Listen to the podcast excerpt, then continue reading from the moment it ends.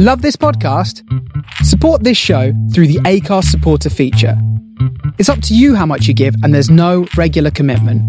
Just hit the link in the show description to support now. Hey, I'm Ryan Reynolds. Recently, I asked Mint Mobile's legal team if big wireless companies are allowed to raise prices due to inflation. They said yes. And then when I asked if raising prices technically violates those onerous two year contracts, they said, What the f are you talking about, you insane Hollywood ass? F- So to recap, we're cutting the price of Mint Unlimited from $30 a month to just $15 a month. Give it a try at mintmobile.com slash switch. $45 upfront for three months plus taxes and fees. Promo rate for new customers for limited time. Unlimited more than 40 gigabytes per month. Slows. Full terms at mintmobile.com. Hiring for your small business? If you're not looking for professionals on LinkedIn, you're looking in the wrong place. That's like looking for your car keys in a fish tank. LinkedIn helps you hire professionals you can't find anywhere else, even those who aren't actively searching for a new job but might be open to the perfect role. In a given month, over 70% of LinkedIn users don't even visit other leading job sites. So start looking in the right place. With LinkedIn, you can hire professionals like a professional. Post your free job on linkedin.com slash people today.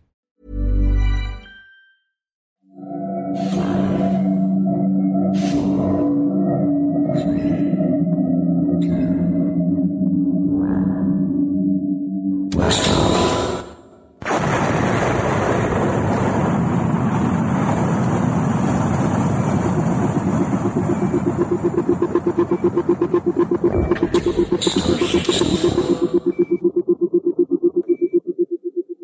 is the Starship Sofa. Everybody, welcome, hello, and welcome to show number 176. I am your host, Tony C. Smith.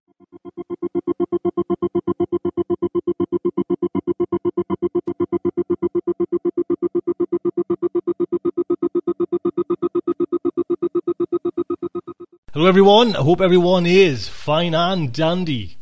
Marvellous show today. Nice. After last week's condense, we have big old chunky show this time. Number show 176. Give you a little heads up what's coming into today's show. We have part one of 12 of these little short, short little fictions by Michael Swanwick. I'll talk more about it, but this is part one and it's how to run a con. Next up is a fact article and it's Morgan Saletta's Everything. Then we have one of the main fiction stories today, Galapagos, by Caitlin R. Kiernan. Then there's an interview with Terry Martin. Terry Martin runs UK magazine called Murky Depths. Have a listen to that interview as well. And by just before I jump in a little bit further, have a look at the cover as well. Terry has kindly let Starship Sofa you put the cover of his magazine on the front of Starship Sofa and it is stunning so do have a look over there. Then we've got some more main fiction. It is Dr. North's Wound by John Dobbs. Then there's an interview with John at the end of the story. So that is today's show. I hope you will stick around and enjoy it. And like I say do pop over in front of the website, have a look at this little bit of our cover as well there from Terry Martin. And I'll say we'll get to Terry's interview a little bit later on in the show, but it is a, much appreciated. Thank you very much, Terry Martin.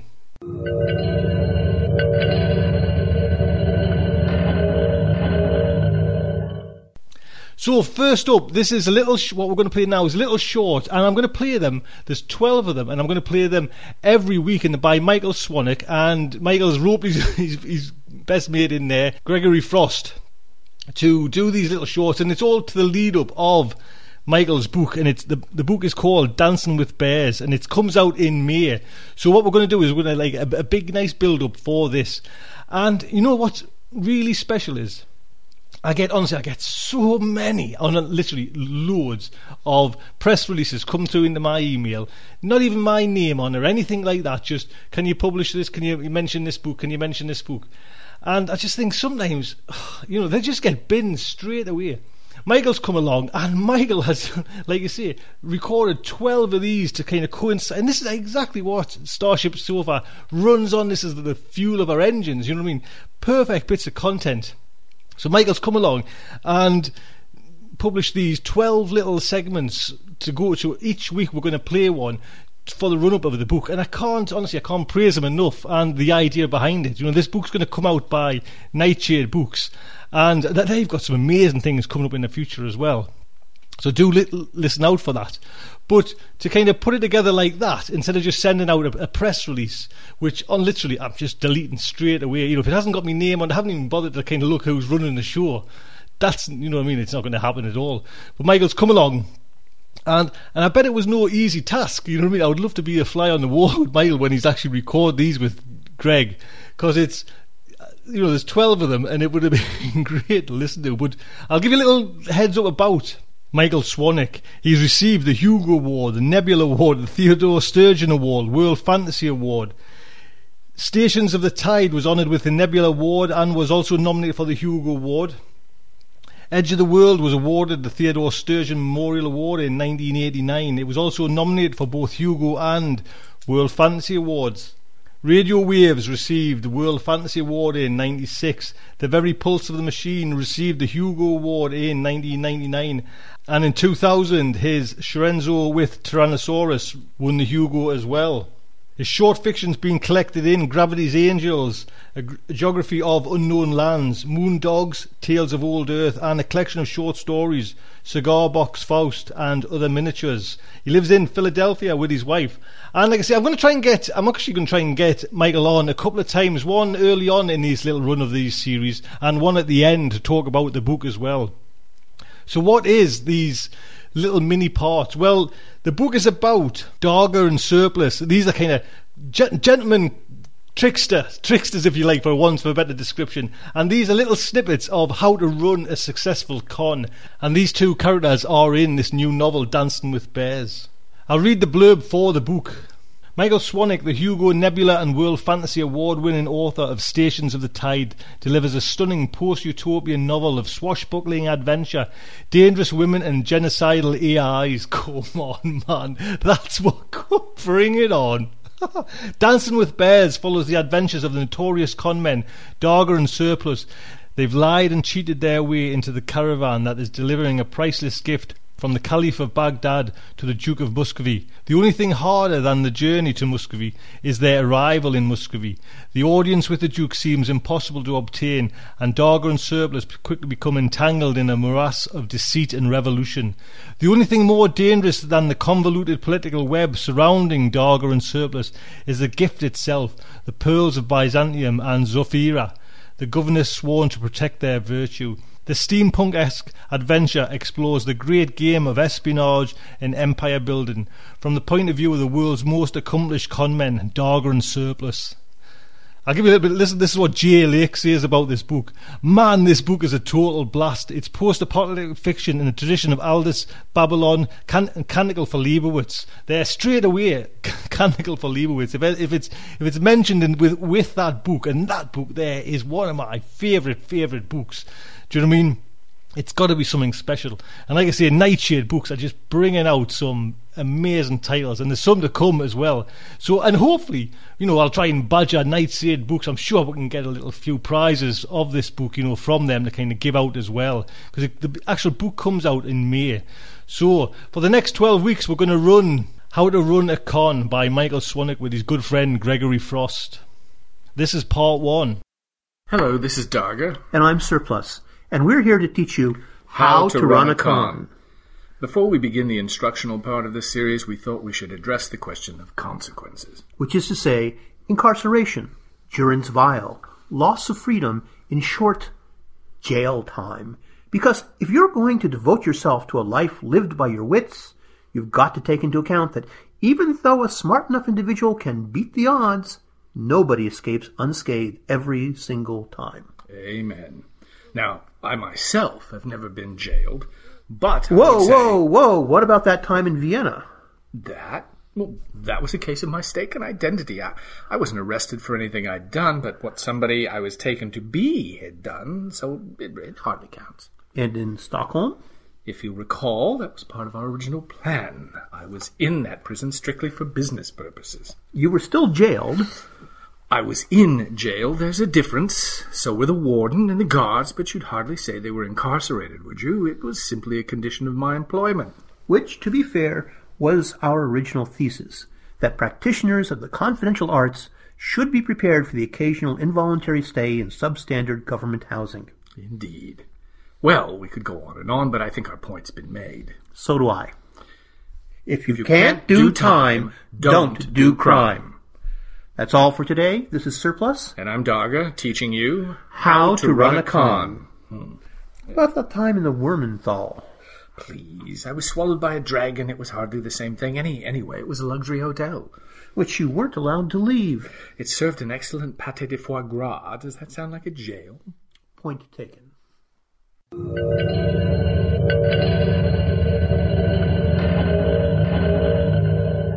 There you go. Do listen out for the next, and I'll try and get Michael on the line as well, and we can have a little chat with Michael. I want to get him, like I say, a couple of times. One on early on, and then one on at the end, so we can talk about his book as well, and try and, like I say, try and get Daichi to give out some of those books as well. Michael, fantastic. Looking forward to it, sir. Next up is our good friend Morgan Saletta with everything. Morgan. Hello and welcome to another episode of Life, the Universe, and Everything Reflections in Science, Science Fiction, and Philosophy. I'm Morgan Saletta. In my last two installments, I spoke about the reflective nature of science fiction, and indeed of art and narrative in general. I invited you to imagine a grand hall of mirrors, in whose galleries hang a myriad of framed looking glasses, reflecting back at us all those others in contrast with whom humanity has defined itself. As we walk through this mini galleried hall, we glimpse, lurking in the shimmering depths, the shadowy figures of monsters and demons, of mages and sorceresses, angels, gods, heroes, and supermen. To this mini galleried hall, science and science fiction have added a number of mirrors, including the ape, the android, and the alien. Since I began this discussion, it has occurred to me that there are some important others besides these three, including mutants, zombies, and some superheroes, but I will save those for another discussion. Today, let us briefly pause before a large side gallery, the entrance to which is framed by two large bronze statues. One, by artist unknown, shows a Neanderthal seated, chin on hand, in a pose deliberately mirroring Rodin's famous thinker. The other statue is more fantastic. It is by the 19th century French sculptor Frémiet. It shows a savage, gorilla like anthropoid with huge fangs, poised in powerful mid stride, a naked human female carried effortlessly under one hairy arm, toward whom it is left to our lurid imagination to divine his intent. Entering the dim interior of the gallery, we see that on its walls hang several large mirrors, in whose mercurial planes and shadowy, receding depths we glimpse here the hulking frame of imagined man-eating gorillas and savage anthropoids. There, the shambling, stooped figure of a club-wielding caveman, and an impossibly voluptuous cave woman, bearing an odd resemblance to Raquel Welch, and clad in a scanty fur bikini. Shifting our gaze, we catch in another glass glimpses of a primeval forest and bands of running chimpanzees. We see an upright Australopithecine, Lucy perhaps, walking boldly in a grassy open forest. And yes, there we see him, a laughing monkey, aping our every move, scratching his head, eating a peanut, and oh, no, no, but yes, he really is going to do it, flinging excrement at us from behind the bars of his cage. Turning away in disgust, we spy a mirror in whose flickering surface we see King Kong atop the Empire State Building with Fay Wray, a yodeling Johnny Weissmuller as Tarzan swinging through the forest, and Charlton Heston gagged and on his knees before a damned dirty ape. Then, closing our eyes, we become aware of it. Music. Softly at first it comes. The strains of sunrise from Richard Strauss's Thus Spake Zarathustra, and the beating timpani, echoing like great jungle drums.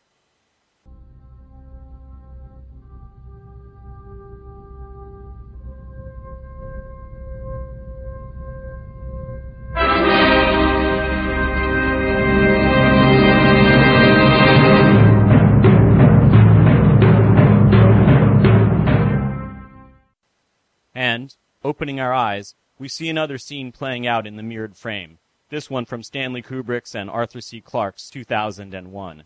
We see a group of apes victoriously beating off a rival tribe with the use of their newfound bone clubs before one ape triumphantly tosses his club in the air and it becomes, on falling, a space station, performing a delicate orbital waltz to the music of Johann Strauss's The Blue Danube.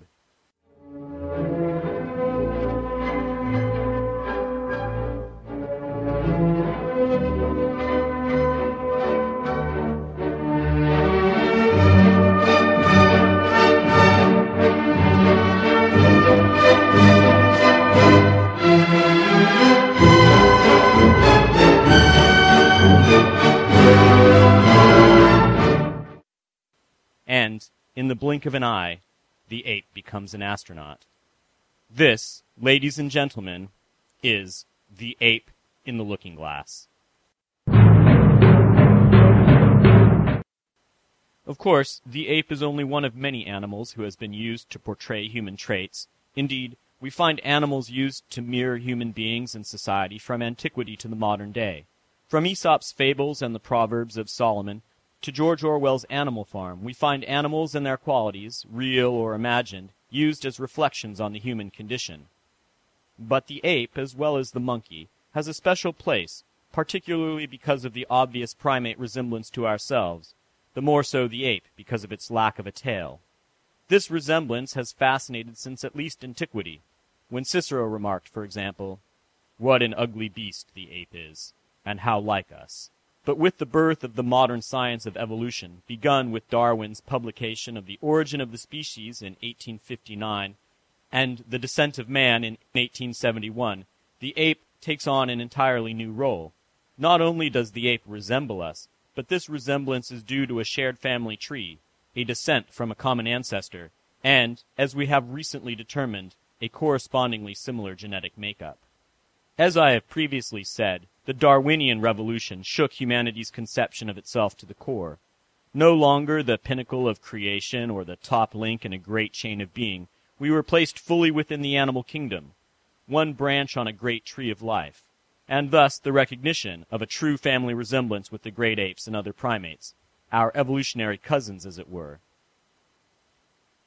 Thus, with Darwin, depictions of human ancestors take on decidedly ape-like characteristics, and the popular, albeit scientifically inaccurate, idea of a missing link between apes and humans was born. The figure of the ape-like shambling caveman with a heavy protruding brow and uncouth manners is such a huge part of popular imagination that it would be impossible to even include in today's discussion a slightly comprehensive list of the books, films, comics, sculptures, and paintings which have featured the caveman. One, if not the first film depiction of the caveman, is in D.W. Griffith's Man's Genesis, followed shortly thereafter by a satirical Charlie Chaplin's His Prehistoric Past. The caveman is an ever-present figure in serious speculative prehistoric fiction as well, from J. H. Rosny's 1911 Quest for Fire to Jean M. Auel's Earth Children series. Frequently identified with the Neanderthal, the caveman also has a rather more noble cousin, the Cro-Magnon man, also a regular feature in film and speculative fiction, more often depicted as a cave painter than a cave dweller, however. Interestingly, the popular images of the caveman and the Neanderthal, perhaps best exemplified in the remarkable images by the Czech painter Zdenek Burian, owe a great deal to the mythological medieval imagery of the wild man, or Homo sylvestris, a hairy, club-wielding, and skin-clad brute living on the wild edges of civilization, a much earlier version of which we find in the Babylonian epic of Gilgamesh in the character of Enkidu. Before we continue into our discussion on how science and speculative fiction have used apes, ape men, cavemen, and similar creatures as mirrors for humanity, it is first necessary to step back and look at several aspects of Western thought regarding man and his origins, which continue to subtly influence our post-Darwinian narratives and depictions of both human origins and human society. Both currents date back to antiquity. On the one hand, there is the idea of an idyllic golden age of peace and prosperity from which modern man has fallen or degenerated. The idea of the ages of man appears in Hesiod's Works and Days in the 7th century BC. In medieval Europe, the idea became intertwined with biblical conceptions of man's place in the Garden of Eden, and was the inspiration for pastoral art and poetry as well. In Enlightenment Europe, this idea found itself reborn in the idea of the noble savage and romantic conceptions of non-European peoples. The philosopher Jean-Jacques Rousseau famously argued that humanity had originally existed in a state of nature characterized by peace and innocence. There are strong elements of primitivism in many popular depictions of early human beings, as well as of indigenous hunter-gatherers, in which their relationship to nature and the world around them is characterized as fundamentally more noble and good than that of modern urban society. In countercurrent to this primitivist strain of Western thought, there is the contrasting idea that modern society represents progress from a primitive origin in which man existed as a brute and primitive savage.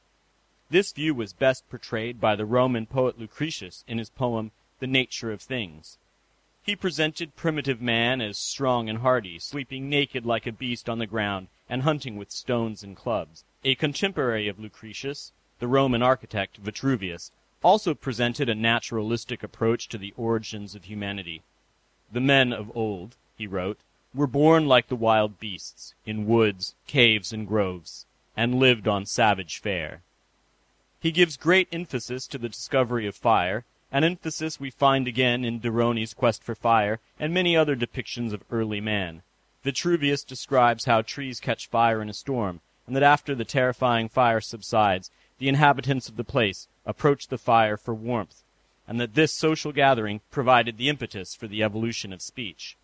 This brutish view of early human nature finds itself summarized in the Leviathan by Thomas Hobbes when he describes the life of early man as solitary, poor, nasty, brutish, and short. It is this view of humanity that is evidenced by the famous scene in 2001 which I described earlier. The scene is a visual representation of the killer ape hypothesis, originally propounded by Raymond Dart in the 1950s and popularized in Robert Ardrey's 1961 classic African Genesis. The killer ape hypothesis, now largely discredited, held that warfare and interpersonal aggression were the primary factors in early hominid development. Thus, to reiterate so far, we have two great strains of Western thinking regarding the origins of man and human society prior to Darwin. On the one hand, the romantic vision of the noble savage, and on the other hand, the short, nasty, and brutish savage primitive. And so we come again to Darwin. At the same time that the Darwinian revolution was taking off, the science of prehistory was too, and for many of the same reasons. The geologic theories of James Hutton and Charles Lyell, which gave rise to the conception of deep time, of a truly ancient earth made both the science of evolution as well as the scientific study of human prehistory possible. Already in the 1830s, Jacques Boucher de Perthes, a French archaeologist, had discovered flint tools in geologic deposits of the Somme Valley. He argued that these were evidence of the great antiquity of man, though the scientific methods to accurately situate the tools were not available to him. Today, they are considered to be about 500,000 years old and probably the work of Neanderthal man. And, appropriately enough, it is here that science fiction enters the picture and the ape man of popular imagination is born. In 1861, shortly after the publication of Charles Darwin's The Origin of the Species, Pierre Boitard's book, Paris avant les hommes, or Paris before men, became a popular success. Aimed at an adolescent and young adult market, it describes an imaginary ape-like ancestor of modern man. Aimed at an adolescent and young adult market, it describes an imaginary ape-like ancestor of modern man. It also has a frequently reproduced frontispiece, which features an archetypal ape-like caveman guarding with a stone axe his cave in which cowers a female and her child. Boitard's book, though largely forgotten, is notable because it gave birth to an entire genre of science and speculative fiction, the prehistoric novel. Nicholas Ruddick, author of The Fire in the Stone, prehistoric fiction from Charles Darwin to Jean M. Auel, defines prehistoric fiction as a speculative fiction genre dependent on extrapolations from scientific or quasi-scientific discourse. Prehistoric fiction really began in France. In the late 19th century, two Belgian brothers, writing under the joint pseudonym J. H. Rosny, began writing a series of prehistoric novels, the most famous of which, Quest for Fire, was published in 1911. Many of you may have seen the 1981 film adaptation by Jean-Jacques Annaud, starring, among others, Ron Perlman as a Neanderthal. Prehistoric fiction made its appearance in English in the 1890s, and it has remained a popular subgenre of science and speculative fiction ever since. And many well-known authors, including H.G. Wells with his Story of the Stone Age, and Jack London with Before Adam, have contributed to this genre. Authors such as Isaac Asimov and Frederik Pohl have also contributed to the genre, and of course there's the aforementioned Jean M. Auel, whose Earth Children started a popular wave of prehistoric fiction in the 1980s. There are many types of prehistoric literature, and not all are set in the Paleolithic or Stone Age. Some are set in the Neolithic period, and others depict the lives of indigenous peoples such as American Indians prior to colonization and conquest. Others belong to a major subgenre characterized by Mark Angenot and Nadia Khouri, who published a well-known bibliography of prehistoric fiction, as the ape man or savage man tale. This type of story features the regression or transformation of man into a simian form, or the mutation or transformation of an ape into a kind of man, frequently, though not always, as a degraded human being. There are numerous examples of this type of narrative both in science fiction literature and film, and I might also mention the popular, satirical, and very funny novel by Will Self, Great Apes.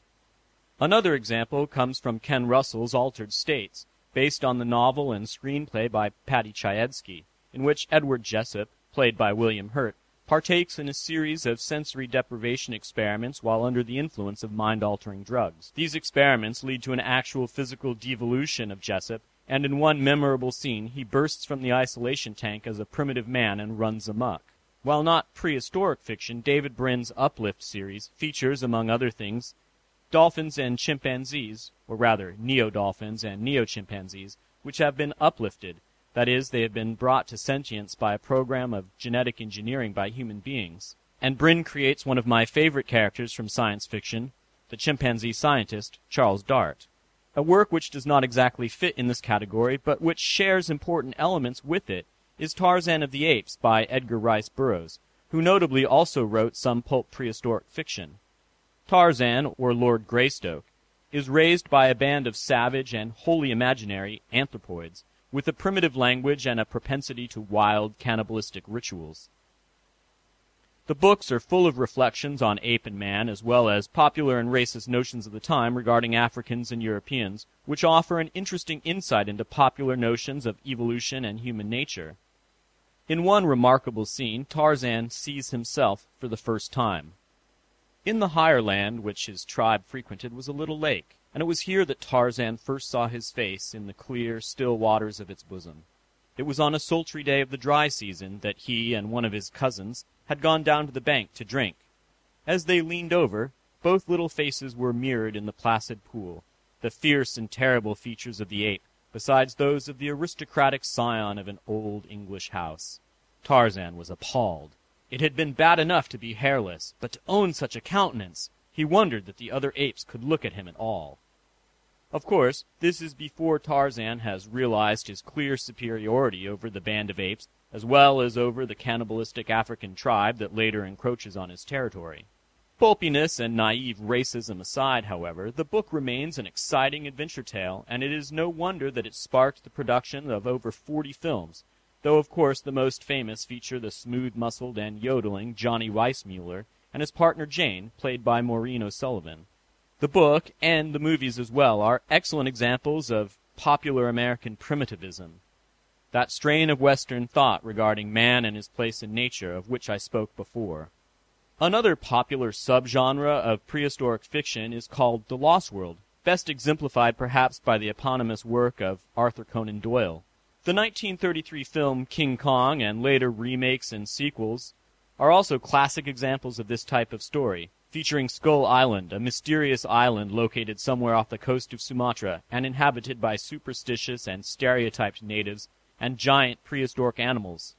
And of course, King Kong.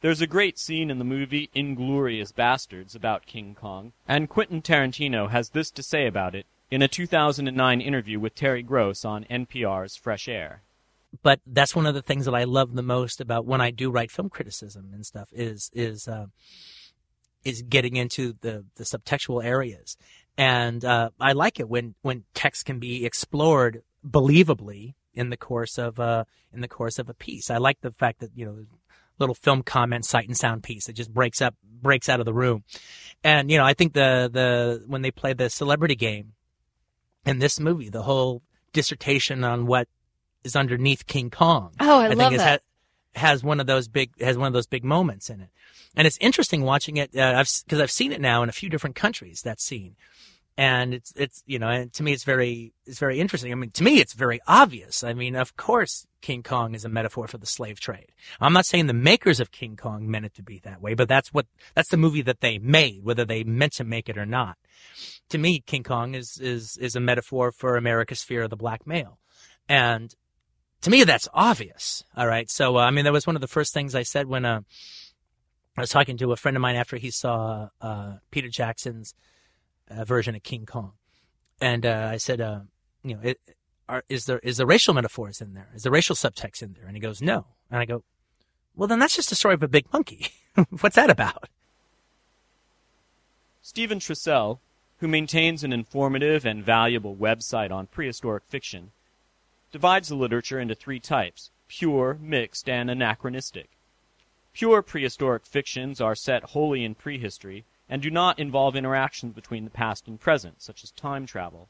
Anachronistic narratives include the Lost World subgenre and frequently involve time travel or other literary devices. Mixed narratives feature elements of both, and Trussel gives as an example the adaptation into a novel by Robert Silverberg of Asimov's short story, The Ugly Little Boy, which tells the story of a Neanderthal child brought into the future. In Silverberg's adaptation, he introduces chapters which tell the story of the Neanderthal tribe from whom the boy was taken, so an otherwise anachronistic narrative has elements of the pure inserted into it and becomes mixed.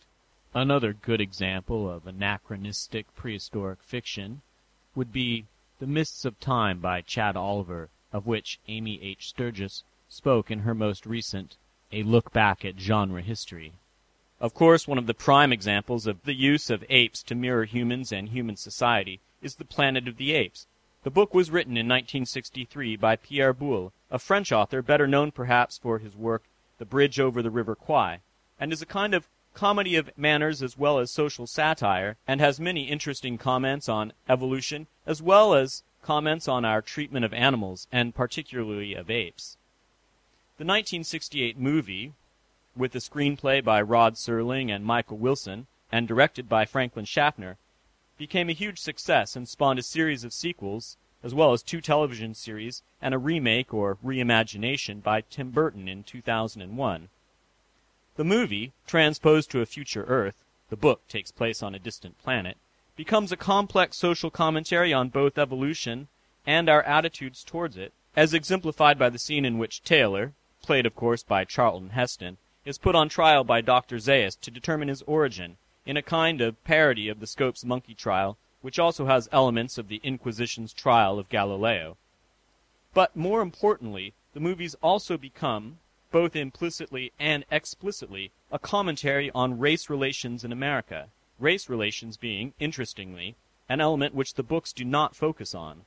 In his excellent work, The Planet of the Apes as American Myth, Race, Politics, and Popular Culture, Eric Greene analyzes the eight movies from this perspective, pointing out, for example, the scene where Taylor is held back in his cell with a hose by a gorilla guard, in a scene sure to evoke, particularly in 1968, images from the civil rights movement. And of course, more generally, the movies are a kind of mirror of 1960s and 70s America. In a 1971 interview, director Franklin J. Schaffner remarks, It must occur to you as you are watching an ape society that you are looking in a mirror. That's the purpose of the picture. That the human mores are no different from that of the ape society, and they are fairly ridiculous. And a lot of our mores, habits, customs, attitudes, etc., are pretty ridiculous. Indeed, while race relations are a major component of the apes movies, they are also a critique of the establishment and political authority, religious fundamentalism, official science, and war. As Eric Greene writes, by projecting the cataclysmic results of U.S. politics, the apes movies act as prophetic fiction, warning of racial revolution, ecological devastation, and nuclear annihilation should the United States not change its path. The Planet of the Apes remains a popular franchise and has been parodied often, as for example in The Simpsons. And of course there are these fabulous lines, given us, in true overacting style, by Charlton Heston. Take your stinking paws off me, you damn dirty ape! And here again in the classic ending, You maniacs! You blew it up! Oh, damn you! God damn you all to hell! While writing this installment, I took the opportunity to re-watch the original Planet of the Apes, which I had not seen since I was a child, and I was impressed with how remarkably well it had aged. I highly recommend, if you have not seen the original, to watch it.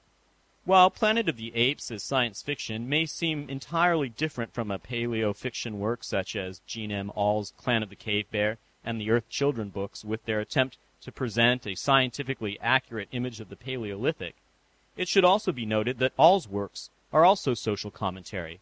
One of the reasons for their popularity is the strong feminist subtext and the strong female heroine, though we have scant evidence at best to speculate about gender relations in prehistory. That works such as these have a strong element of social commentary on modern society should not surprise us, for whether we turn our attention to the scientific studies of ape behavior by Jane Goodall, Dian Fossey, Richard Wrangham, and Frans de Waal, or the representation of apes, ape men, cavemen, or as we have recently had two wonderful examples on Starship Sofa from Kim Stanley Robinson and James Morrow, of the Yeti, what we are seeing is the ape in the looking glass. This has been another installment of Life, the Universe, and Everything Reflections on Science, Science Fiction, and Philosophy. I'm Morgan Saletta. And before I sign out, I'd like to leave you with just a little taste of paleo primitivism, in this case from the 1981 album Psychedelic Jungle by The Cramps. And of course, this and all the other audio that I have used in this installment are used according to the principles and guidelines of the Fair Use Policy. The song Caveman. Caveman,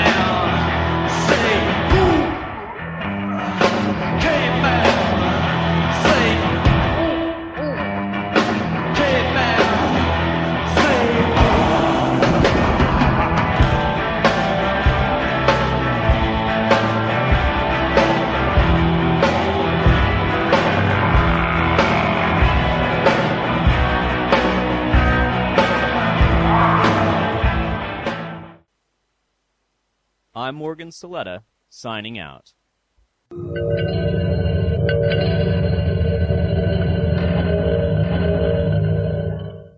Morgan, what can I say? It's just like jumping into a rabbit hole. Thank you so much. You just don't know where these are going to go. Honestly, thank you. So, next up is main fiction, and it comes from Caitlin R. Kiernan. Caitlin R. Kiernan was born in Dublin, Ireland, but moved over to the United States, the author of many science fiction and dark fantasy works. I'll give you a little list of her novels. In 1998, she had Silk, then came Threshold, The Five Cups, Low Red Moon, Murder of Angels, Daughter of Hounds, Beowulf, The Red Tree, and The Drowning Girl, A Memory, forthcoming in 2012 by Penguin Putnam. Short story collections, Tales of the Pain and Wonder, Wrong Things with Poppy Z. Brite, that's a great title for a book, that. To Charles Fort with Love, Subterranean Press, Frog Toes and Tentacles, that's another one, that's excellent. Alabaster, Tales from the Woeful pa- Platypus, I can't get that word out. I'll put a link onto Caitlin's website. She's had short fiction selected for the year's best fantasy and horror series, the Mammoth Book of Best New Horror, and the year's best science fiction. To date, her work's been translated into Germany, Italian, Spanish, Portuguese, Finnish, Czech, Polish, Russia, Korean, and Japanese. In 1996, she was approached by Neil Gaiman and editors of the DC Vertigo comics and began writing The Dreaming. This is a spin off from Gaiman's very successful The Sandman. She has been kind of pigeonholed as being characterized as a horror writer, though she's kind of repeatedly and adamantly rejected this. You can find an example of that, what she writes in a blog in 2002. She says, I'm getting tired of people saying that I'm a horror writer. I'm getting tired of them not listening. Well, this is just a fantastic story as well. This is not a horror story at all. This story came out in Eclipse 3. This is the book edited by Jonathan Strahan. Again, Nightshade Books. This Eclipse series that Nightshade Books is putting out is just something special. I'll give you a little heads up what else is in that book. Karen Joy Fowler's in there, Pat Cadigan, Elizabeth Bear, Jeffrey Ford, Nicola Griffith. It we've played that one, It Takes Two. Daniel Abraham, Paul Di Filippo, Molly Gloss, Ellen Kushner, among others. Do look out for that. I'll put a link on to that book as well from Nightshade Books. This story is narrated by the fantastic Amy H. Sturgis. What a Amy, what a cracking narration this is. I just listen to this and it just takes you away. That's exactly what you want in a story a story narration. This is what we're kind of been preaching in the the workshop that we did as well. You just the the listener just wants to be transported away and Amy just hits the mark so much. So proud of her. So the Starship Sofa is very proud to present Galapagos by Caitlin R. Kiernan. March 17, 2077. Wednesday. Whenever I wake up screaming, the nurses kindly come in and give me the shiny yellow pills and the white pills flecked with gray. They prick my skin with hollow needles until I grow quiet and calm again. They speak in exquisitely gentle voices, reminding me that I'm home, that I've been home for many, many months. They remind me that if I open the blinds and look out the hospital window, I will see a parking lot and cars and a carefully tended lawn. I will only see California. I will only see Earth. If I look up and it happens to be day, I'll see the sky, too, sprawled blue above me and peppered with dirty white clouds and contrails. If it happens to be night, instead, I'll see the comforting pale orange sky glow that mercifully hides the stars from view. I'm home, not strapped into Yastreb 4's taxi module. I can't crane my neck for a glance at the monitor screen displaying a tableau of dusty volcanic wastelands as I speed by the Tharsis Plateau, more than 400 kilometers below me. I can't turn my head and gaze through the tiny docking windows at Pilgrimage's glittering alabaster hull, quickly growing larger as I rush towards the aft docking port. These are merely memories, inaccurate and untrustworthy, and may only do me the harm that memories are capable of doing. Then the nurses go away. They leave the light above my bed burning and tell me if I need anything at all to press the intercom button. They're just down the hall, and they always come when I call. They're never anything except prompt, and do not fail to arrive bearing the chemical solace of pharmaceuticals, only half of which I know by name. I am not neglected. My needs are met as well as anyone alive can meet them. I'm too precious a commodity not to coddle. I'm the woman who was invited to the strangest, most terrible rendezvous in the history of space exploration.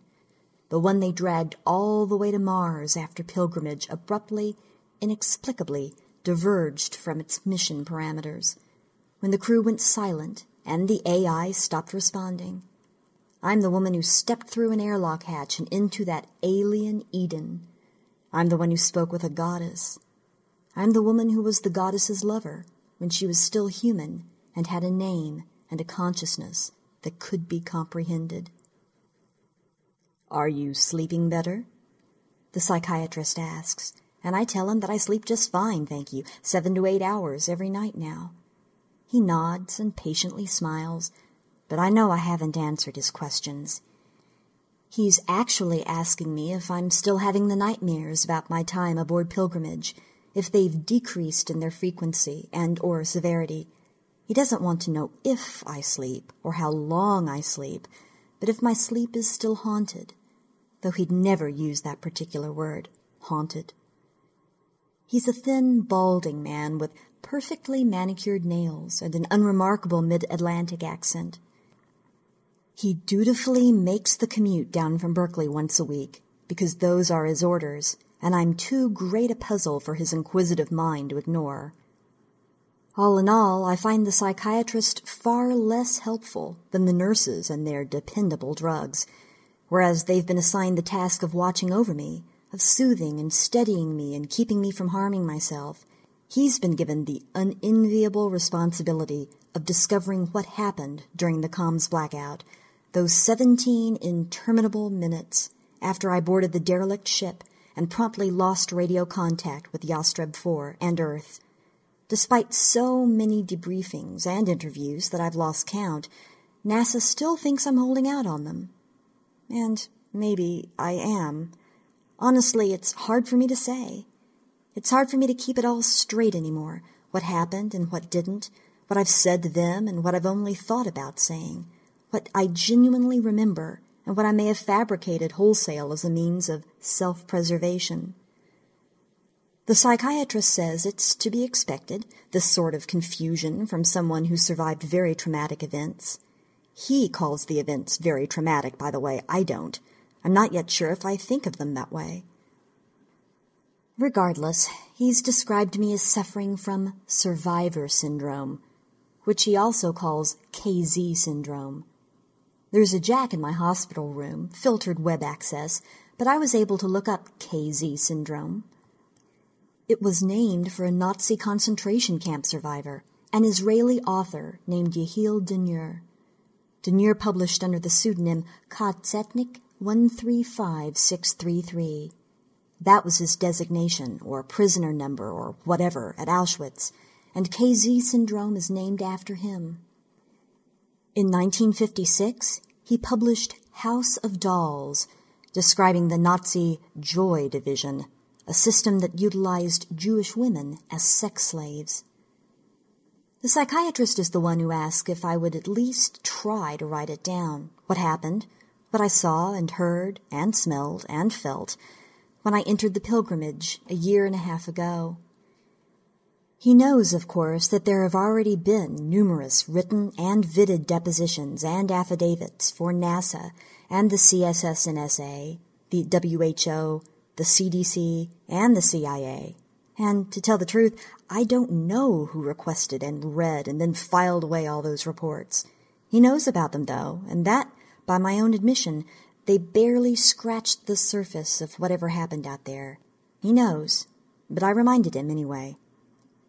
This will be different, he said. This will be more subjective. And the psychiatrist explained that he wasn't looking for a blow by blow linear narrative of my experiences aboard pilgrimage. And I told him that was good because I seemed to have forgotten how to think or relate events in a linear fashion without a lot of switchbacks and digressions and meandering. Just write, he said. Write what you can remember, and write until you don't want to write any more. That would be now? I said, and he silently stared at me for a while. He didn't laugh, even though I'd thought it was pretty funny. I understand that the medication makes this sort of thing more difficult for you, he said, some time later. But the medication helps you reach back to those things you don't want to remember, those things you're trying to forget. I almost told him that he was starting to sound like a character in a Lewis Carroll story, but I didn't.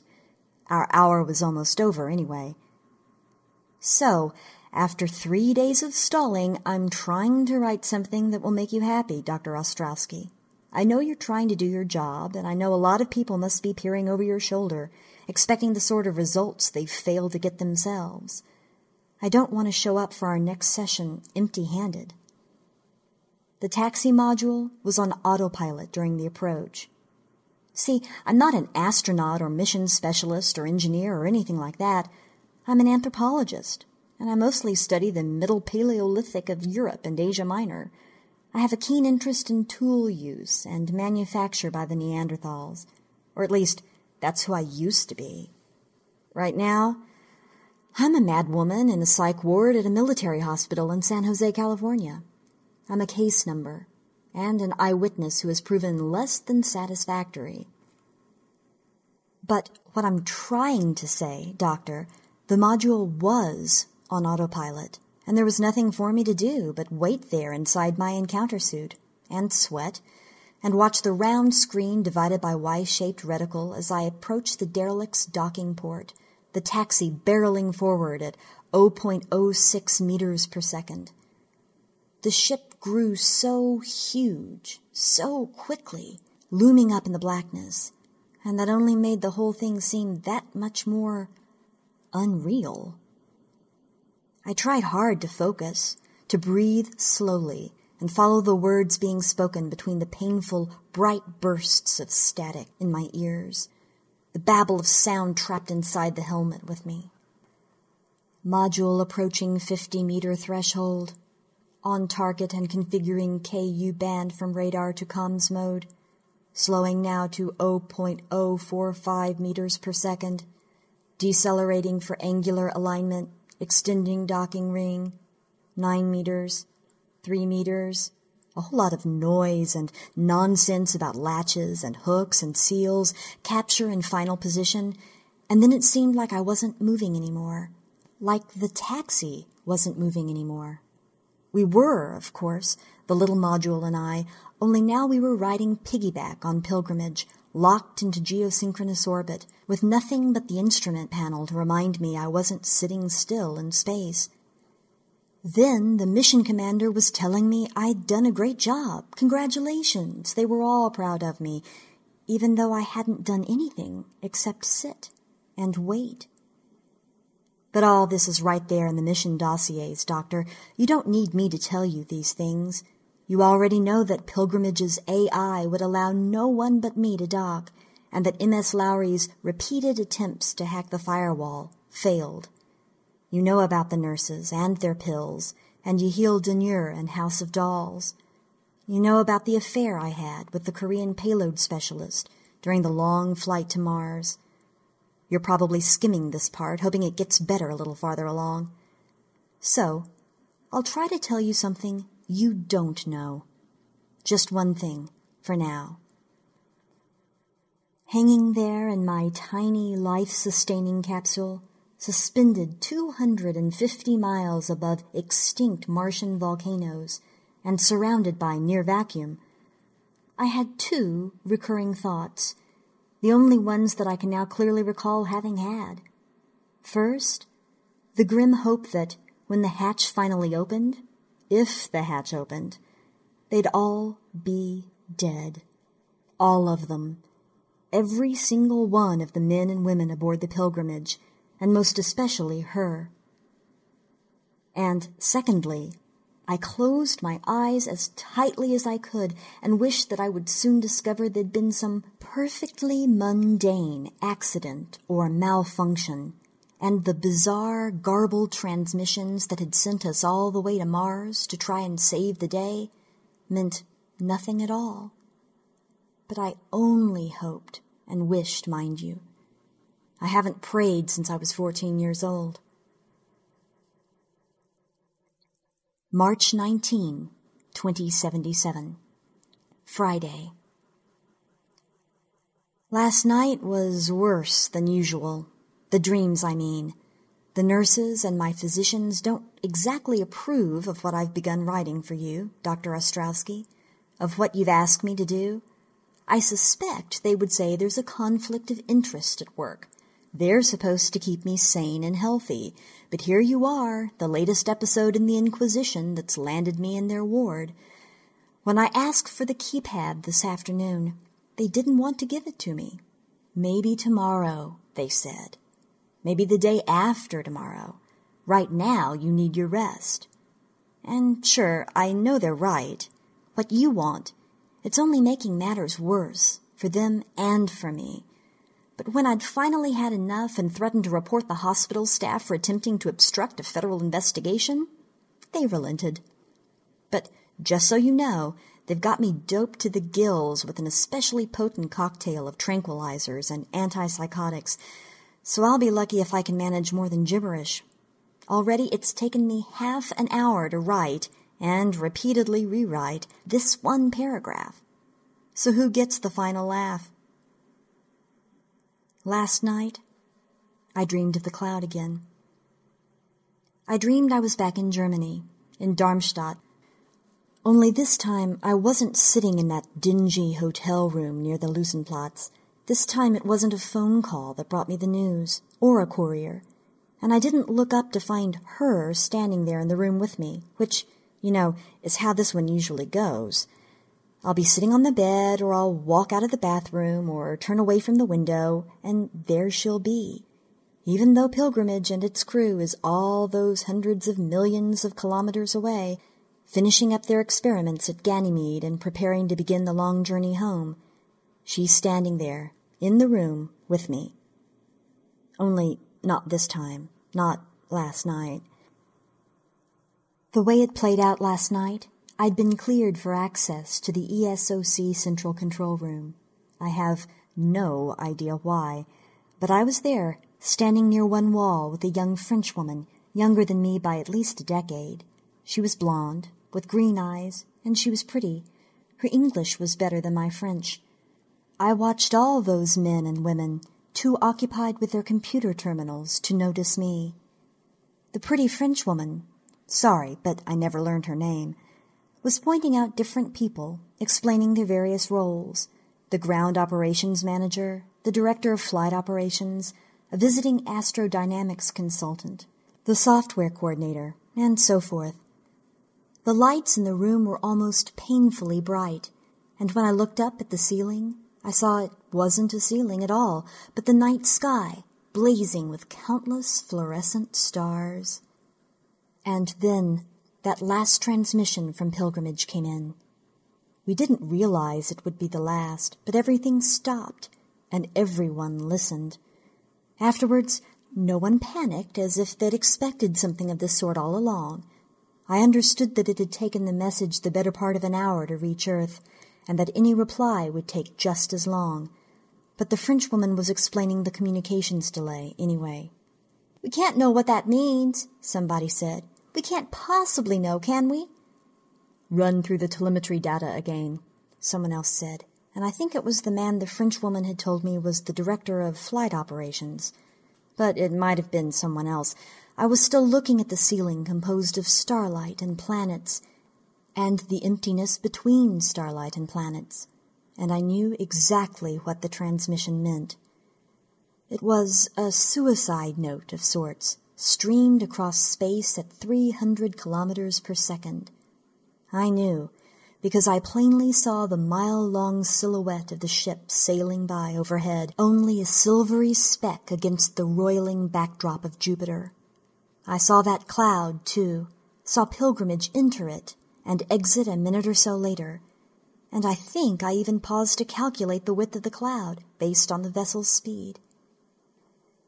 You know as well as me what was said that day, Dr. Ostrowski, the contents in that final broadcast. You've probably even committed it to memory, just like I have. I imagine you've listened to the tape more times than you could ever recollect, right? Well, what was said in my dream last night was almost verbatim what Commander Yoon had said in the actual transmission. There was only one difference. The part right at the end, when the commander quotes from chapter 13 of the book of Revelation, that didn't happen. Instead, he said, Lead us from the unreal to real. Lead us from darkness to light. Lead us from death to immortality. Om Shanti Shanti Shanti. I admit I had to look that up online. It's from the Hindu Brihadaranyaka Upanishad. I haven't studied Vedic literature since a seminar in grad school, and that was mostly an excuse to visit Bangalore. But the unconscious doesn't lose much, does it, Doctor? And you never know what it's going to cough up, or when. In my dream, I stood staring at the ceiling that was really no ceiling at all. If anyone else could see what I was seeing, they didn't act like it. The strange cloud near Ganymede made me think of an oil slick floating on water and when pilgrimage came out the far side, it was like those dying seabirds that wash up on beaches after tanker spills. That's exactly how it seemed to me in the dream last night. I looked away, finally, looked down at the floor, and I was trying to explain what I'd seen to the Frenchwoman. I described the ruined plumage of ducks and gulls and cormorants, but I couldn't make her understand. And then I woke up. I woke up screaming, but you'll have guessed that part. I need to stop now. The meds have made this almost impossible, and I should read back over everything I've written, do what I can to make myself clearer. I feel like I ought to say more about the cloud because I've never seen it so clearly in any of the other dreams. It never before reminded me of an oil slick. I'll try to come back to this. Maybe later maybe not. March 20, 2077.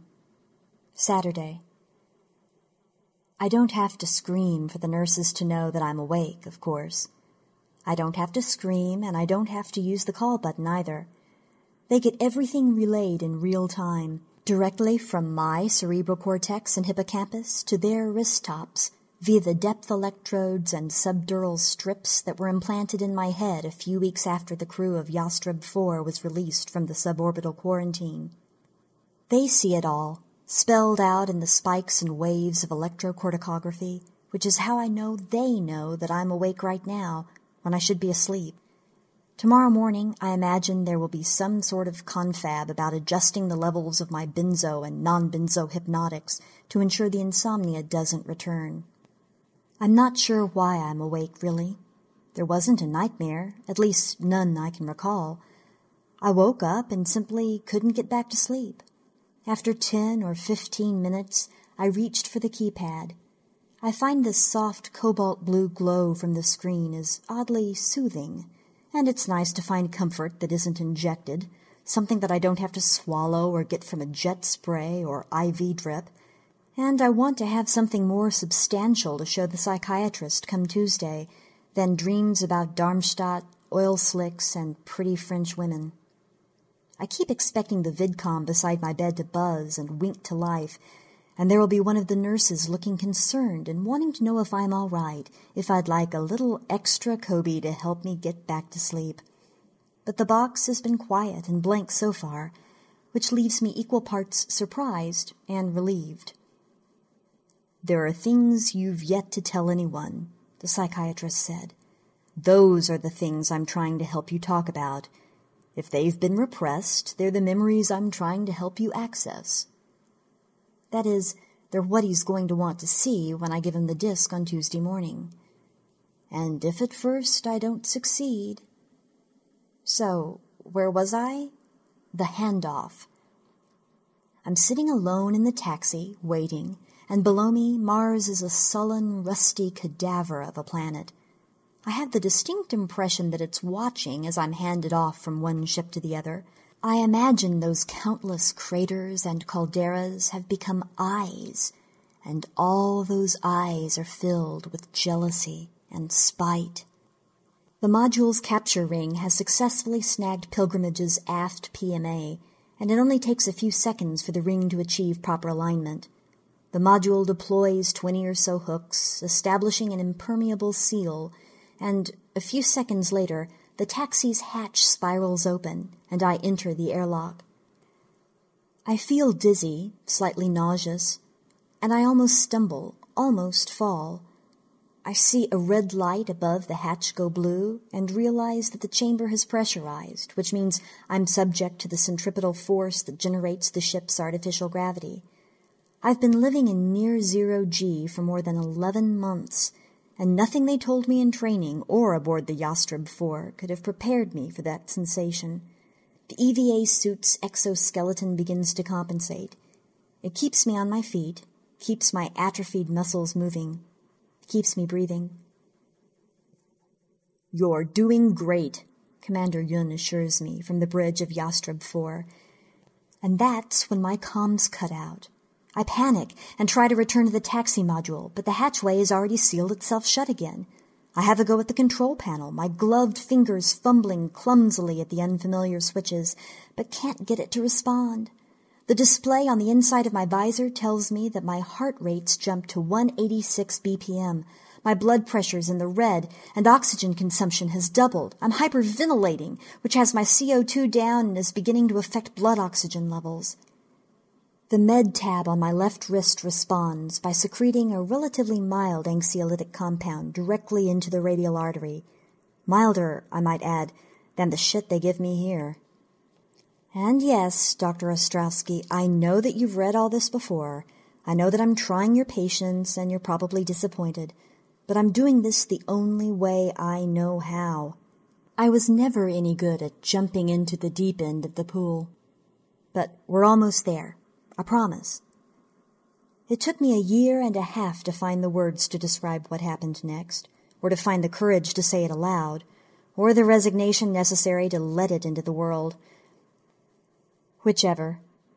They've been my secrets, and almost mine alone. And soon, now, they won't be any more. The soup from the med tab hits me and I begin to relax, I give up on the airlock and shut my eyes for a moment, leaning forward, my helmet resting against the closed hatch. I'm almost certain my eyes are still shut when the pilgrimage's AI first speaks to me. And here, Doctor, right here, Pay attention, because this is where I'm going to come clean and tell you something I've never told another living soul. It's not a repressed memory that suddenly found its way to the surface. It hasn't been coaxed from me by all those potent psychotropics. It's just something I've managed to keep to myself until now. Hello, the computer says. Only I'd heard recordings of the mainframe's NLP, and this isn't the voice it was given.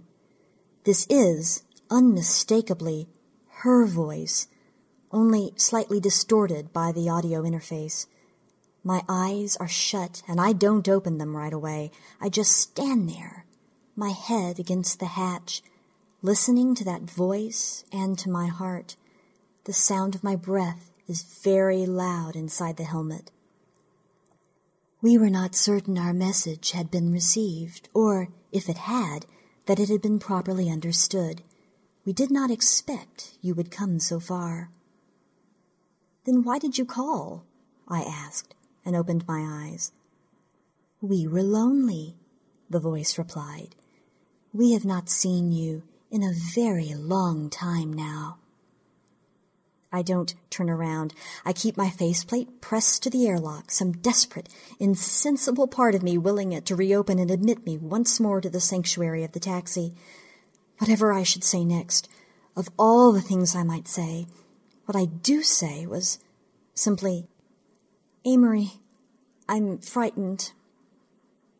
There's a pause before her response, five or six or seven seconds, I don't know and my fingers move futilely across the control pad again. I hear the inner hatch open behind me, though I'm fairly certain I'm not the one who opened it. We see that, she says, but it wasn't our intention to make you afraid, Merrick. It was never our intent to frighten you. Amory, what's happened here? I ask, speaking hardly above a whisper but my voice is amplified and made clearer by the vocal modulator in my EVA helmet.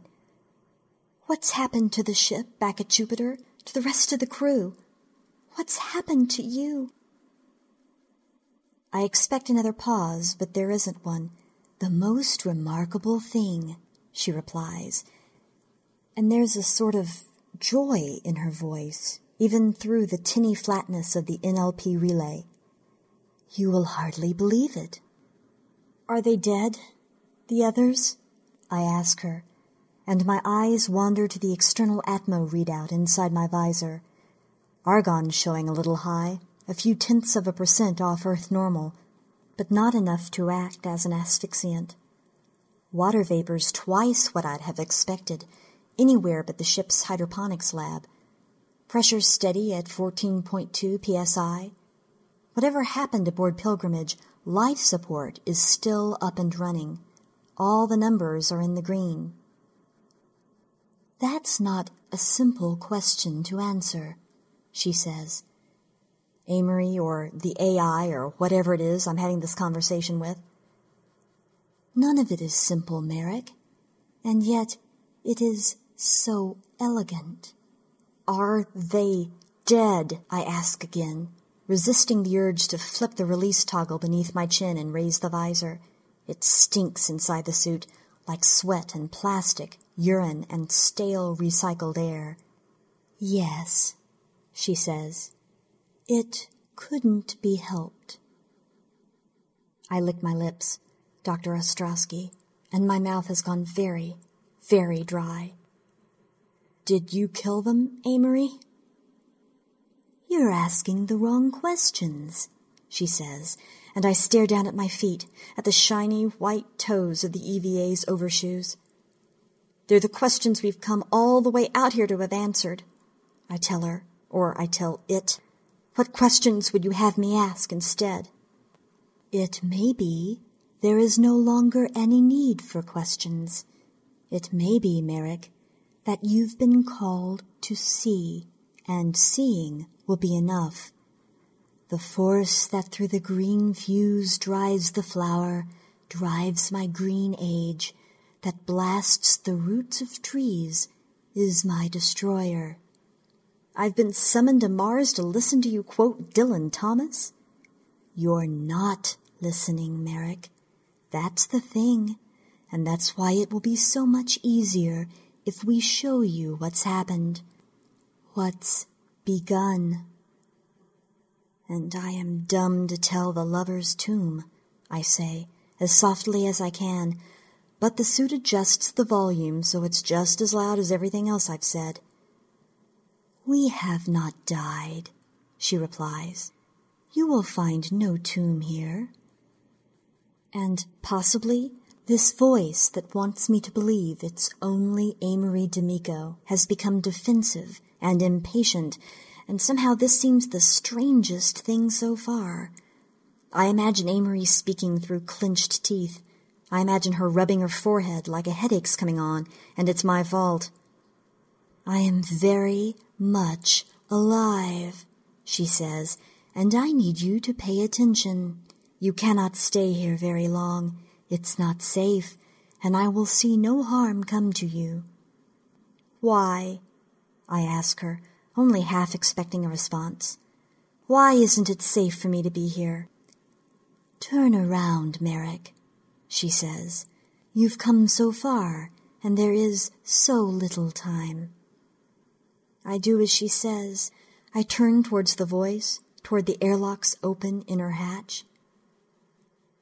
It's almost morning. I mean, the sun will be rising soon, here in California. Still no interruption from the nurses. But I can't keep this up. I can't do this all at once. The rest will have to wait. March 21, 2077. Sunday. Dr. Bernardine Ostrowski is no longer handling my case. One of my physicians delivered the news this morning, bright and early. It came with no explanation attached. I thought better of asking for one.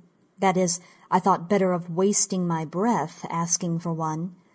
When I signed on for the Yastreb 4 intercept, the waivers and NDAs and whatnot were all very, very clear about things like the principle of least privilege and mandatory access control. I'm told what they decide I need to know, which isn't much. I did ask if I should continue with the account of the mission that Dr. O asked me to write, and the physician, a hematologist named Prideaux, said he'd gotten no word to the contrary and if there would be a change in the direction of my psychotherapy regimen, I'd find out about it when I meet with the new shrink Tuesday morning. Her name is Teasdale, by the way. Eleanor Teasdale. I thanked Dr. Prideaux for bringing me the news, and he only shrugged and scribbled something on my chart. I suppose that's fair, as it was hardly a sincere show of gratitude on my part. At any rate, I have no idea what to expect from this Teasdale woman, and I appear to have lost the stingy drab of momentum pushing me recklessly towards full disclosure. That in and of itself is enough to set me wondering what my keepers are up to now, if the shrink switch is some fresh skullduggery. It seems counterintuitive, given they were finally getting the results they've been asking for. And I'm not so naive as to assume that this pad isn't outfitted with a direct patch to some agency goon or another. But then an awful lot of what they've done seems counterintuitive to me, and counterproductive. Simply put, I don't know what to say next. No, strike that. I don't know what I'm willing to say next. I've already mentioned my indiscretion with the South Korean payload specialist on the outbound half of the trip. Actually, indiscretion is hardly accurate, since Amory explicitly gave me her permission to take other lovers while she was gone, because, after all, there was a damn decent chance she wouldn't make it back alive. Or make it back at all. So, indiscretion is just my guilt talking. Anyway, her name was Bei Jana, the Yastreb 4 PS, I mean, though everyone called her Sam, which she seemed to prefer. She was born in Intung and was still a kid when the war started. A relative in the States helped her parents get Bei on one of the last transports out of Seoul before the bombs started raining down. But we didn't have many conversations about the past, mine or hers. She was a biochemist obsessed with the structure function relationships of peptides, and she liked to talk shop after we fucked. It was pretty dry stuff. The talk, not the sex, and I admit I only half listened and didn't understand all that much of what I heard. But I don't think that mattered to Sam. I have a feeling she was just grateful that I bothered to cover my mouth whenever I yawned. She only asked about Amory once. We were both crammed into the warm cocoon of her sleeping bag, or into mine. I can't recall which. Probably mine, since the micrograv restraints in my bunk kept popping loose. I was on the edge of dozing off, and Sam asked me how we met. I made up some half-assed romance about an academic conference in Manhattan, and a party, a formal affair at the American Museum of Natural History. It was love at first sight, I said, or something equally ridiculous, right there in the Roosevelt Rotunda, beneath the rearing Barosaurus skeleton. Sam thought it was sweet as hell, though, and I figured lies were fine if they gave us a moment's respite from the crowded, day-to-day monotony of the ship, or from our usually unspoken dread of all that nothingness surrounding us and the uncertainty we were hurtling towards. I don't even know if she believed me, but it made her smile. You've read all the docs on the cloud? she asked, and I told her yeah, I had, or at least all the ones I was given clearance to read. And then Sam watched me for a while, without saying anything. I could feel her silently weighing options and consequences, duty and need and repercussion. So, you know it's some pretty spooky shit out there, she said, finally, and went back to watching me, as if waiting for some particular reaction. And here I lied to her again.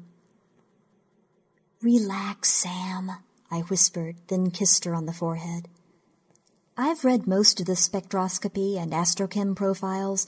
Discussing it with me, you're not in danger of compromising protocol or mission security or anything. She nodded once and looked slightly relieved.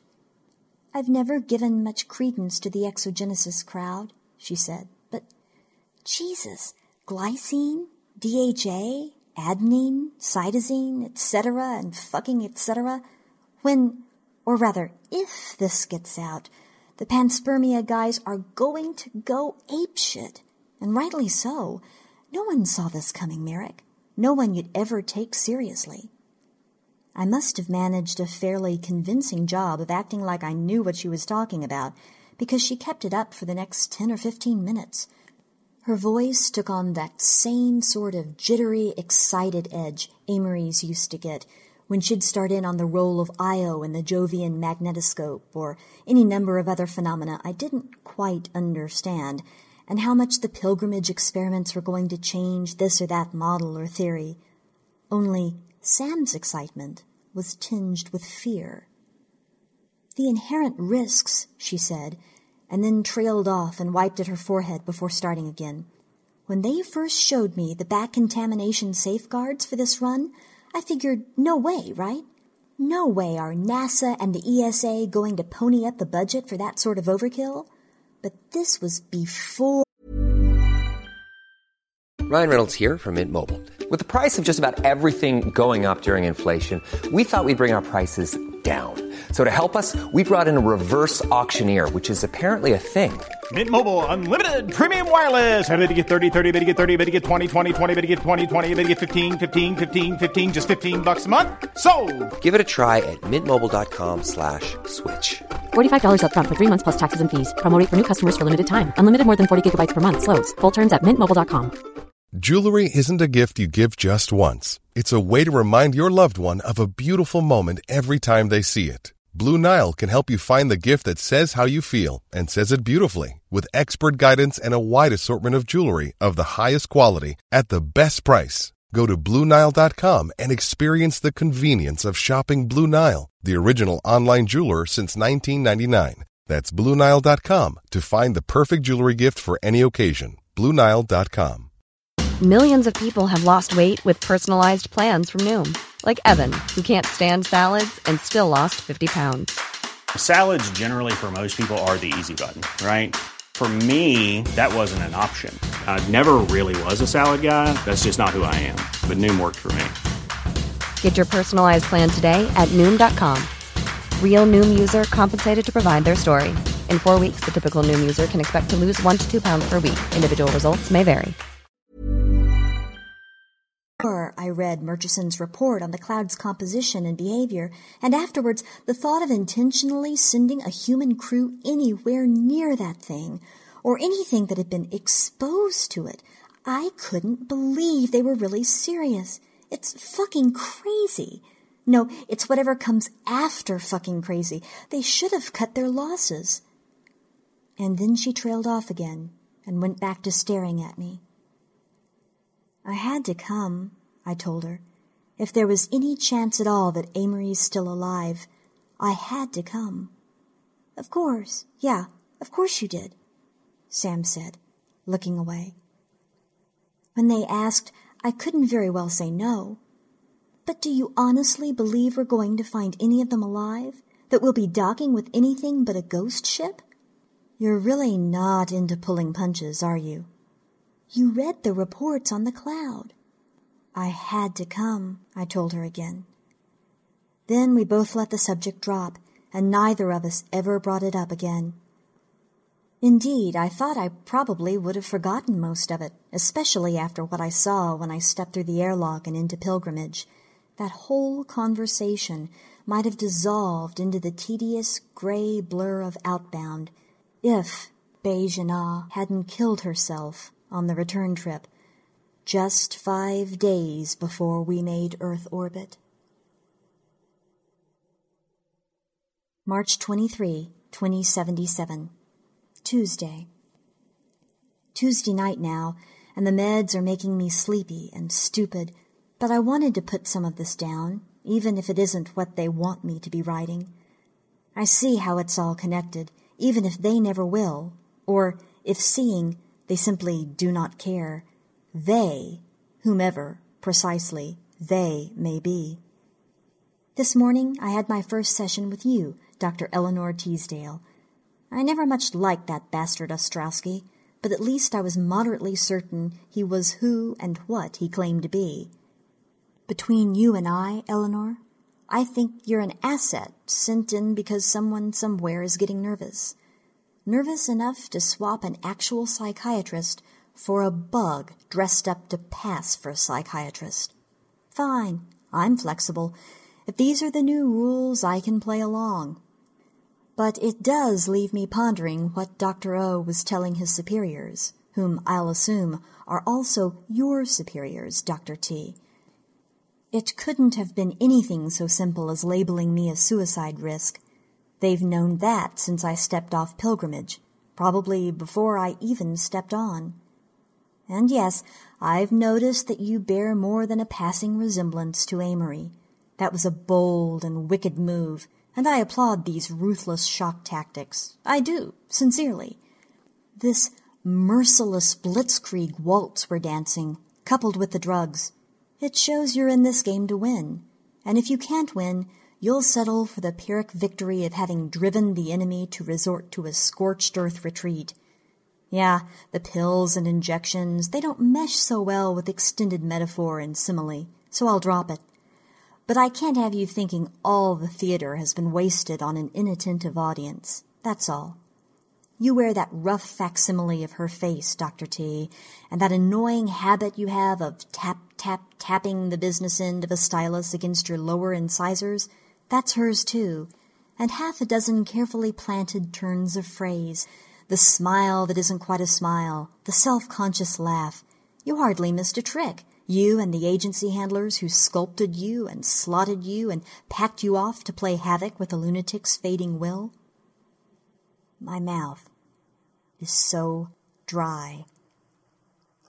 Eleanor Teasdale watches me from the other side of her desk, and behind her, through the wide window twelve stories up, I can see the blue-brown sky and between the steel and glass and concrete towers, I can just make out the scrubby hills of the Diablo Range through the smog. She glances over her shoulder, following my gaze. Quite a view, isn't it? she asks, And maybe I nod, and maybe I agree, and maybe I say nothing at all. When I was a little girl, she tells me, my father used to take me on long hikes through the mountains and would visit Lick Observatory on the top of Mount Hamilton. I'm not from around here, I reply, but then I'd be willing to bet neither is she. Eleanor Teasdale turns back towards me, silhouetted against the murky light through that window, framed like a misplaced Catholic saint. She stares straight at me, and I do not detect even a trace of guile when she speaks. We all want you to get better, Miss Merrick. You know that, don't you? I look away, preferring the oatmeal colored carpet to that mask she wears. It's easier if we don't play games, I say. Yes, yes, it is, obviously. What I saw, what I meant, what she said to me, what I think it means. Yes, and talking about those things, bringing them out into the open, it's an important part of you getting better, Miss Merrick. Don't you think that's true? I think. And I pause, choosing my words as carefully as I still am able.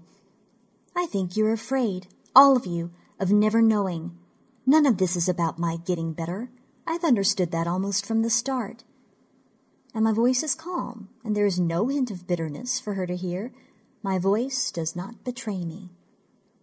Eleanor Teasdale's smile wavers, but only a little, and only an instant or two.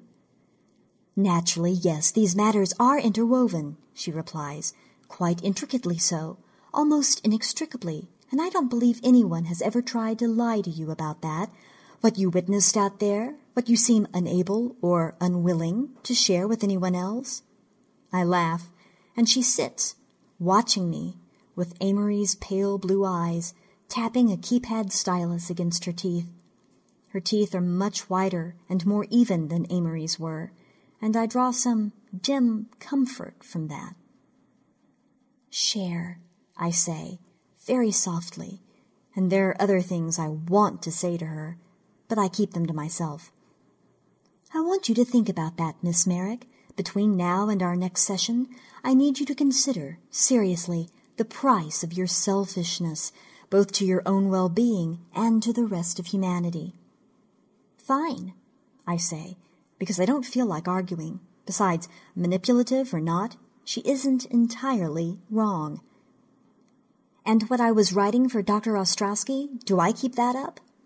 Yes, please, she replies and glances at the clock on the wall, as if she expects me to believe she'll be seeing anyone else today, that she even has other patients. It's a sound approach, and reviewing what you've written so far, it feels to me like you're close to a breakthrough. I nod my head and also look at the clock. Our time's almost up, I say, and she agrees with me, then looks over her shoulder again at the green brown hills beyond San Jose. I have a question, I say. That's why I'm here, Dr. Eleanor Teasdale tells me, imbuing the words with all the false veracity of her craft. Having affected the role of the good patient, I pretend that she isn't lying, hoping the pretense lends weight to my question. Have they sent a retrieval team yet? To Mars? To the cabins on Arsia Mons? I wouldn't know that, she says. I'm not privileged to such information. However, if you like, I can file an inquiry on your behalf. Someone with the agency might contact you. No, I reply. I was just curious if you knew. And I almost ask her another question about Darwin's finches and the tortoises and mockingbirds and iguanas that once populated the Galapagos Islands. But then the black minute hand on the clock ticks forward, deleting another 60 seconds from the future, converting it to past, and I decide we've both had enough for one morning. Don't fret, Dr. T. You've done your bit for the cause, swept me off my feet, and now we're dancing. If you were here in the hospital room with me, I'd even let you lead. I really don't care if the nurses mind or not. I'd turn up the jack, find just the right tune, and dance with the ghost you've let them make of you. I can never be too haunted after all. Hush, hush, it's just They give me these drugs, you see, so I need to sleep for a while, and then the waltz can continue. Your answers are coming. March 24, 2077. Wednesday. It's raining. I ask one of the nurses to please raise the blinds in my room so I can watch the storm hammering the window pane, pelting the glass, smudging my view of the diffident sky. I count off the moments between occasional flashes of lightning and the thunderclaps that follow. Storms number among the very few things remaining in all the world that can actually soothe my nerves. They certainly beat the synthetic opiates I'm given, beat them all the way to hell and back. I haven't ever bothered to tell any of my doctors or the nurses this. I don't know why. It simply hasn't occurred to me to do so. I doubt they'd care anyway. I've asked to please not be disturbed for a couple of hours, and I've been promised my request will be honored. That should give me the time I need to finish this. Dr. Teasdale, I will readily confess that one of the reasons it's taken me so long to reach this point is the fact that words fail. It's an awful cliche, I know, but also a point I cannot stress strongly enough. There are sights and experiences to which the blunt and finite tool of human language are not equal. I know this though I'm no poet. But I want that caveat understood. This is not what happened aboard Pilgrimage. This is the sky seen through a window blurred by driving rain. It's the best I can manage, and it's the best you'll ever get. I've said all along, if the technology existed to plug in and extract the memories from my brain, I wouldn't deign to call it rape. Most of the people who've spent so much time and energy and money trying to prize from me the truth about the fate of Pilgrimage and its crew, they're only scientists after all. They have no other aphrodisiac but curiosity. As for the rest, the spooks and politicians, the bureaucrats and corporate shills, those guys are only along for the ride, and I figure most of them know they're in over their heads.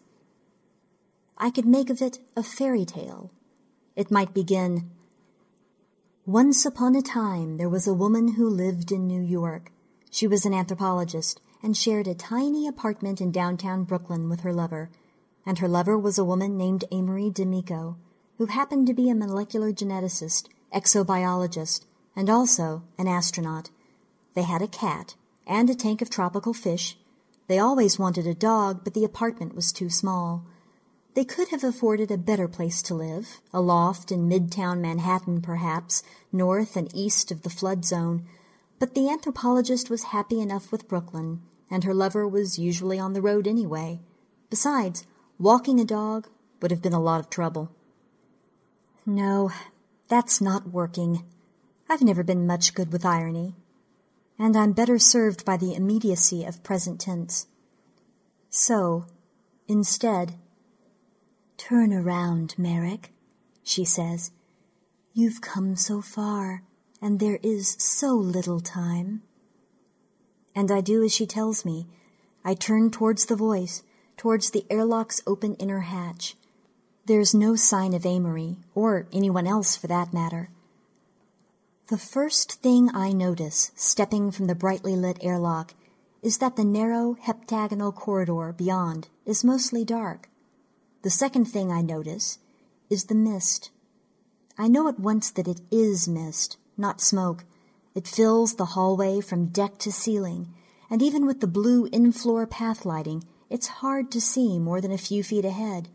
The mist swirls thickly around me like Halloween phantoms, and I'm about to ask Amory where it's coming from, what it's doing here, when I notice the walls. Or rather, when I notice what's growing on the walls. I'm fairly confident I've never seen anything with precisely that texture before. It half reminds me, but only half, of the rubbery blades and stipes of kelp. It's almost the same color as kelp, too, some shade that's not quite brown, nor green, nor a very dark purple. It glimmers wetly, as though it's sweating or secreting mucus. I stop and stare, simultaneously alarmed and amazed and revolted. It is revolting, extremely so, this clinging material covering over and obscuring almost everything. I look up and see that it's also growing on the ceiling. In places, long tendrils of it hang down like dripping vines. Dr. Teasdale, I want so badly to describe these things, this waking nightmare, in much greater detail. I want to describe it perfectly. But as I've said, words fail. For that matter, memory fades, and there's so much more to come. A few thick drops of the almost colorless mucus drip from the ceiling onto my visor, and I gag reflexively. The sensors in my EVA suit respond by administering a dose of some potent antiemetic. The nausea passes quickly, and I use my left hand to wipe the slime away as best I can. I follow the corridor, going very slowly because the mist is only getting denser, and as I move farther away from the airlock, I discover that the stuff growing on the walls and ceiling is also sprouting from the deck plates. It's slippery and squelches beneath my boots. Worse, most of the path lighting is now buried beneath it, and I switch on the mag spots built into either side of my helmet. The beams reach only a short distance into the gloom. You're almost there, Amory says. Amory, or the AI speaking with her stolen voice. Ten yards ahead, the corridor forks. Take the right fork. It leads directly to the Transhab module. You want to tell me what's waiting in there? I ask, neither expecting nor actually desiring an answer. Nothing is waiting, Amory supplies, but there are many things we would have you see. There's not much time. You should hurry. And I do try to walk faster, but despite the suit's exoskeleton and gyros, almost lose my footing on the slick deck. Where the corridor forks, I go right as instructed. The habitation module is open, the hatch fully dilated, as though I'm expected. Or maybe it's been left open for days, or months, or years. I linger a moment on the threshold. It's so very dark in there. I call out for Amory. I call out for anyone at all, but this time there's no answer. I try my comms again, and there's not even static. I fully comprehend that in all my life I have never been so alone as I am at this moment, and Likely, I never will be again. I know, too, with a sudden and unwavering certainty, that Amory D'Amico is gone from me forever, and that I'm the only human being aboard Pilgrimage. I take three or four steps into the transhab, but stop when something pale and big around as my forearm slithers lazily across the floor directly in front of me. If there was a head, I didn't see it. Watching as it slides past, I think of pythons, boas, anacondas, though, in truth, it bears only a passing similarity to a snake of any sort. You will not be harmed, Merrick, Amory says, from a speaker somewhere in the darkness. The voice is almost reassuring. You must trust that you will not be harmed. What was that? I ask. Soon now, you will see, the voice replies. We have ten million children. Soon we will have ten million more. We are pleased that you have come to say goodbye. They want to know what's happened, I say, breathing too hard, much too fast, gasping despite the suit's ministrations. At Jupiter, what happened to the ship? Where's the crew? Why is pilgrimage in orbit around Mars? I turn my head to the left, and where there were once bunks, I can only make out a great swelling or clot of the kelp-like growth. Its surface swarms with what I, at first, briefly mistake for insects. I didn't come to say goodbye, I whisper. This is a retrieval mission, Amory. We've come to take you. And I trail off, unable to complete the sentence, too keenly aware of its irrelevance. Merrick, are you beginning to see? I look away from the swelling and the crawling things that aren't insects and take another step into the habitation module. No, Amory, I'm not. Help me to see, please. Close your eyes, she says. And I do. And when I open them again, I'm lying in bed with her.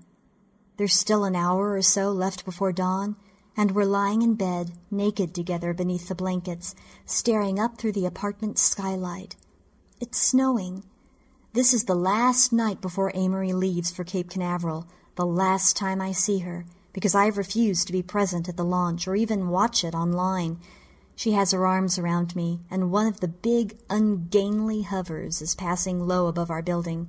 I do my best to pretend that its complex array of landing beacons are actually stars. Amory kisses my right cheek, and then her lips brush lightly against my ear. We could not understand, Merrick, because we were too far and could not remember, she says, quoting Joseph Conrad. The words roll from her tongue and palate like the spiraling snowflakes tumbling down from that tangerine sky. We were traveling in the night of first stages, of those ages that are gone, leaving hardly a sign and no memories. Once, Dr. Teasdale, when Amory was sick with the flu, I read her most of The Heart of Darkness. She always liked when I read to her. When I came to that passage, she had me find a pencil and underline it so that she could return to it later. The earth seemed unearthly, she says, and I blink, dismissing the illusion. I'm standing near the center of the transhab now, and in the stark white light from my helmet, I see what I've been brought here to see.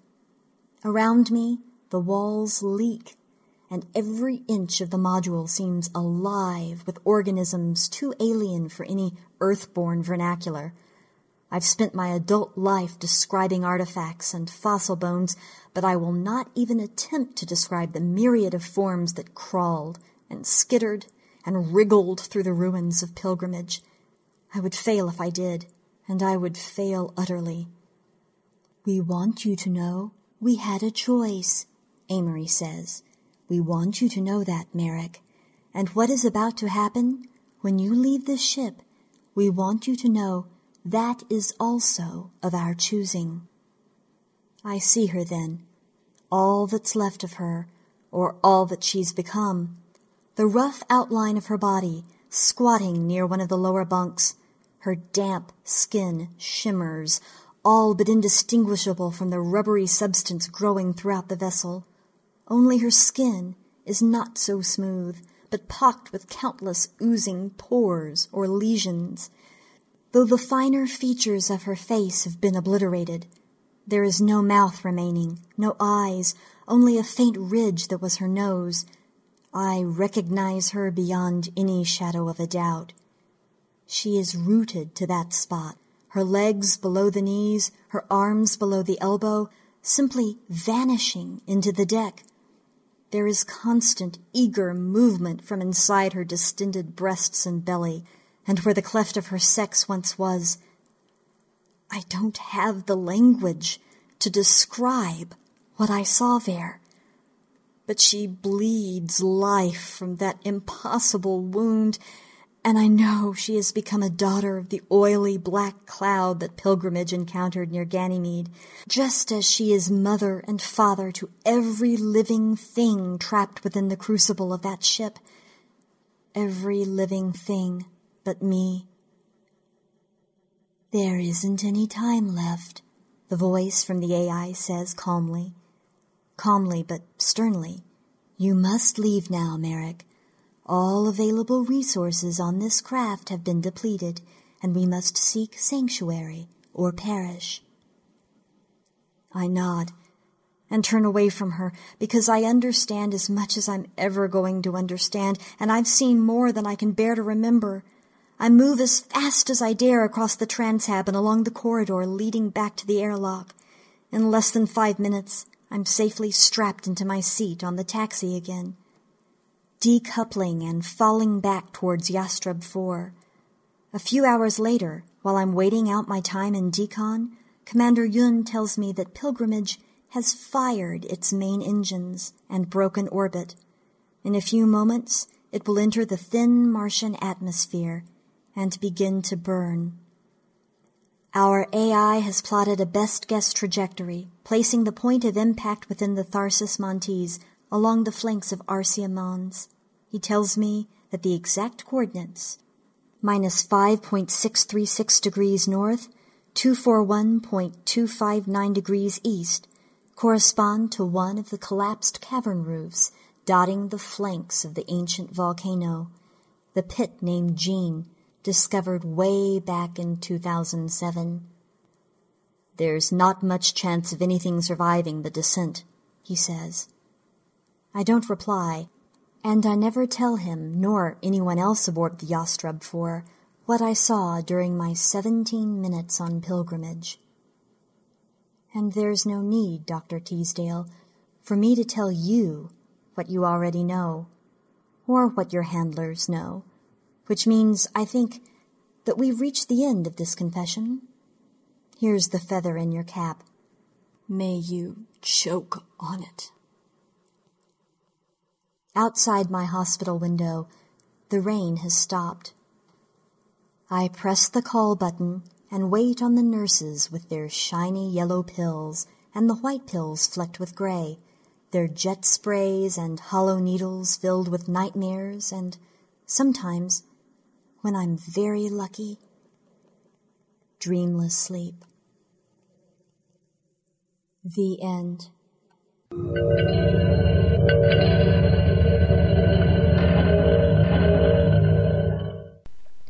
There you go. Don't forget, copyright is Caitlin's, and a big thank you to Amy H. Sturgis. Links on to Amy's site, blog, and to Caitlin's site. Thank you so much. Now we have an interview with Terry Martin. There's been some, honestly, there's a, there's a buzz around the kind of the world there with Murky Depths. This is a British science fiction horror magazine. And Terry's just, you know, full time we've talked about it. There's an interview here, and he's just it's going great guns. This magazine, so have a listen to the interview. And again, come over and have a look at the, the art cover as well. Fantastic. And if you want to, please subscribe to this magazine. A grand cause. So I've been hearing lots of talk about this Murky Depths, this UK magazine, and I have Terry Martin on the phone. Terry, are you there? I am indeed, yes. Hi, Tony. Terry, it's lovely to come on board Starship Sofa. Tell us a little bit, what's your involvement with Murky Depths? Um, well, I suppose I'm the daddy. It was my brainchild, and I've put it together. I do most of the stuff, um, uh, well, virtually all of it, but I do have one editor in the States, which is Anne Stringer, who uh, used to be involved in Variant Frequencies. Her, her husband um, was the, the brainchild of that, and the the one who put all that together. But I don't think they're doing that anymore. But that's kind of getting off the subject. Sorry. no, it's all right. I mean, I, mean, I, I didn't actually know that. That's quite nice. That because we've actually had, I think it's Rick from Variant Frequencies done a couple of yeah, narrations. Right. Yeah. Yeah. So I, did, I didn't realise that. So. Is are you more UK based then? Because I, I notice, am I right in thinking you've actually got print magazines as well, or is it just the the PDF downloads? It's well, it, our main thrust is the print magazines. Uh, we're not luddites, but um, I'm kind. I kind of like the the feel and the smell, and I mean, Murky Depths is a very good quality magazine, and that was one of the things I wanted to do right from the start. I mean, um, sort of pitted against or pitched, sorry, against Asimov's and fantasy work kind of stuff. They're all very digesty, pulpy things, and I wanted to make this a really nice, sort of glossy production. So, and you can't do, you can't do that online. yes, well, I, I tell you what I'm interested in though is because you know the, the way the kind of the shift is in you know media and print and everything going online now. It must have been it must have been a big decision for you to say, "Sod it, I'm still going to go with my ideas." You know, a really glossy magazine because the, the again the way the markets are going, everything is going on a Kindle and everything's you know on the internet. That must have been a because it must cost a, a, fair chunk of change to put out in these days a print magazine, you know, uh, to, to, your standard as well. I mean, because I'm looking at the, the, the screen now, your your website, and they, they just look lovely. They, yeah, I mean, they are. It was it was a difficult decision, but I kind of felt that mm, maybe a, a kind of a stalwart of print in a way, because I, I feel there's always going to be a market for print, and, and maybe even with the amount of people going you know, going over to the digital market, that there there could well be a niche for the, the print magazines. You know, a new niche, if you like, for people who really want some quality and they want you know the I nearly said old fashioned. It's, it's not particularly old fashioned, but um, you know that kind of you know something you can put on your bookshelf and otherwise it's all very intangible. It's all sort of ethereal, if you like, almost when you get the Kindles and yeah, Yeah. Well, what? But what I'm. It's waffling in the, now, isn't No, in the real world though, what? How's your, your figures for your, your print magazine? Because you've got the PDF downloads. Is does your your print side outstrip the PDF downloads? It does, yeah. Right. Uh, a lot as well. Uh, uh, the take up on the PDFs hasn't been, you know, half as big as I thought it would be. Um, in fact, some people have have bought a P, have got a PDF and then realised that perhaps this is something that they'd like to, you know, get hold of in the flesh, if you like, and they've ordered the, the print magazine. So, you know, if, that that was kind of one of the things I was hoping as well. It might promote some sales of the print magazine. Well, yes, exactly. Do you know what I mean? It, it, I suppose it is one of the best adverts there. You know, to have it on like a nice fancy machine, and then to know you can go and get this in the, the purest, glossiest sense. You know, like a, a Yeah. fantastic paper. It's nice to know. Do you know what I mean? Like you're kind of there's people still out there pushing out stuff because I know like Interzones is like a, a lovely kind of glossy magazine there now, and it's got some great stuff in. And it's nice to know Yeah. that you know that there is still a market there, and especially when you're saying it's sales are outstripping your PDFs. You know, which is a brilliant news. Yeah, um, while you mentioned on the mention of um, Interzone, we actually um, were up against them last year at the British Fantasy Awards, and which, which of course we won last year. So that was that was quite um, amazing. That's just fantastic. Were you, were you there when they, they announced? Did you have to go up and do all that? Did you? I did, I did. I mean, I, I was kind of um, all day. I, I, you're obviously hoping that you're going to win, but I, I thought, well, I'm a real outsider here, so I'm not even going to bother trying to think about a speech because if I if I get a speech together and and I, I don't win, I'm going to be really really disappointed. So, and I didn't really think I was going to win. So when I when I won, I had no speech prepared. I just went up. It's actually on. The, there's a YouTube video of it. So Well, I'll see if I can. I'll find that I'll see if I can put a link on so people can come over and then have a look at that as well. So, tell us, Terry, then about Murky Depths. What what you're looking for? What do you produce? And have you got fact articles? Tell us everything you can about Murky Depths. Uh, right, okay. It's um, it's well, we're we're a dark speculative speculative fiction magazine. That's what I call it. I mean, some people would disagree that some of what we print isn't speculative fiction, or they would say it isn't. Um, it and we mix, we mix uh, unlike uh, well, unusually we mix comics and prose. Um, and the, the prose stories are also they have a double page spread illustration, so it's quite a, a graphic or a graphical kind of magazine anyway. And wh- one of the things going back to um, the, the internet is if if I was going to do something just for the internet, then I would completely redesign Murky Depths. I I don't think it kind of lends itself very well, um, you know, to readers and stuff like that. Um, yes, we we probably don't get enough science science fiction straight science fiction stories. Most people seem to think, or it may be because of our covers, that we are just horror. But really, I'm looking for dark science fiction. Um, you know, I'm quite happy with the element of horror there. Um, but it, I mean, dark doesn't necessarily mean horror and blood and gore, and you know. Um, how, how does that sound? In Is uh, Well, it's it's nice, yes. there, It's nice because, like I said, there is you know science fiction that you know isn't just all kind of zap guns and everything like that. So it's nice that you know you'll take in. What I'm interested to find out what's you know the the kind of quality the stories you're getting. Are you getting oodles of stories? Is there still the kind of people still sending you stories? And what's the percentage of them that are naff, to be quite honest, and compared to the ones that I think you think that's a cracking story?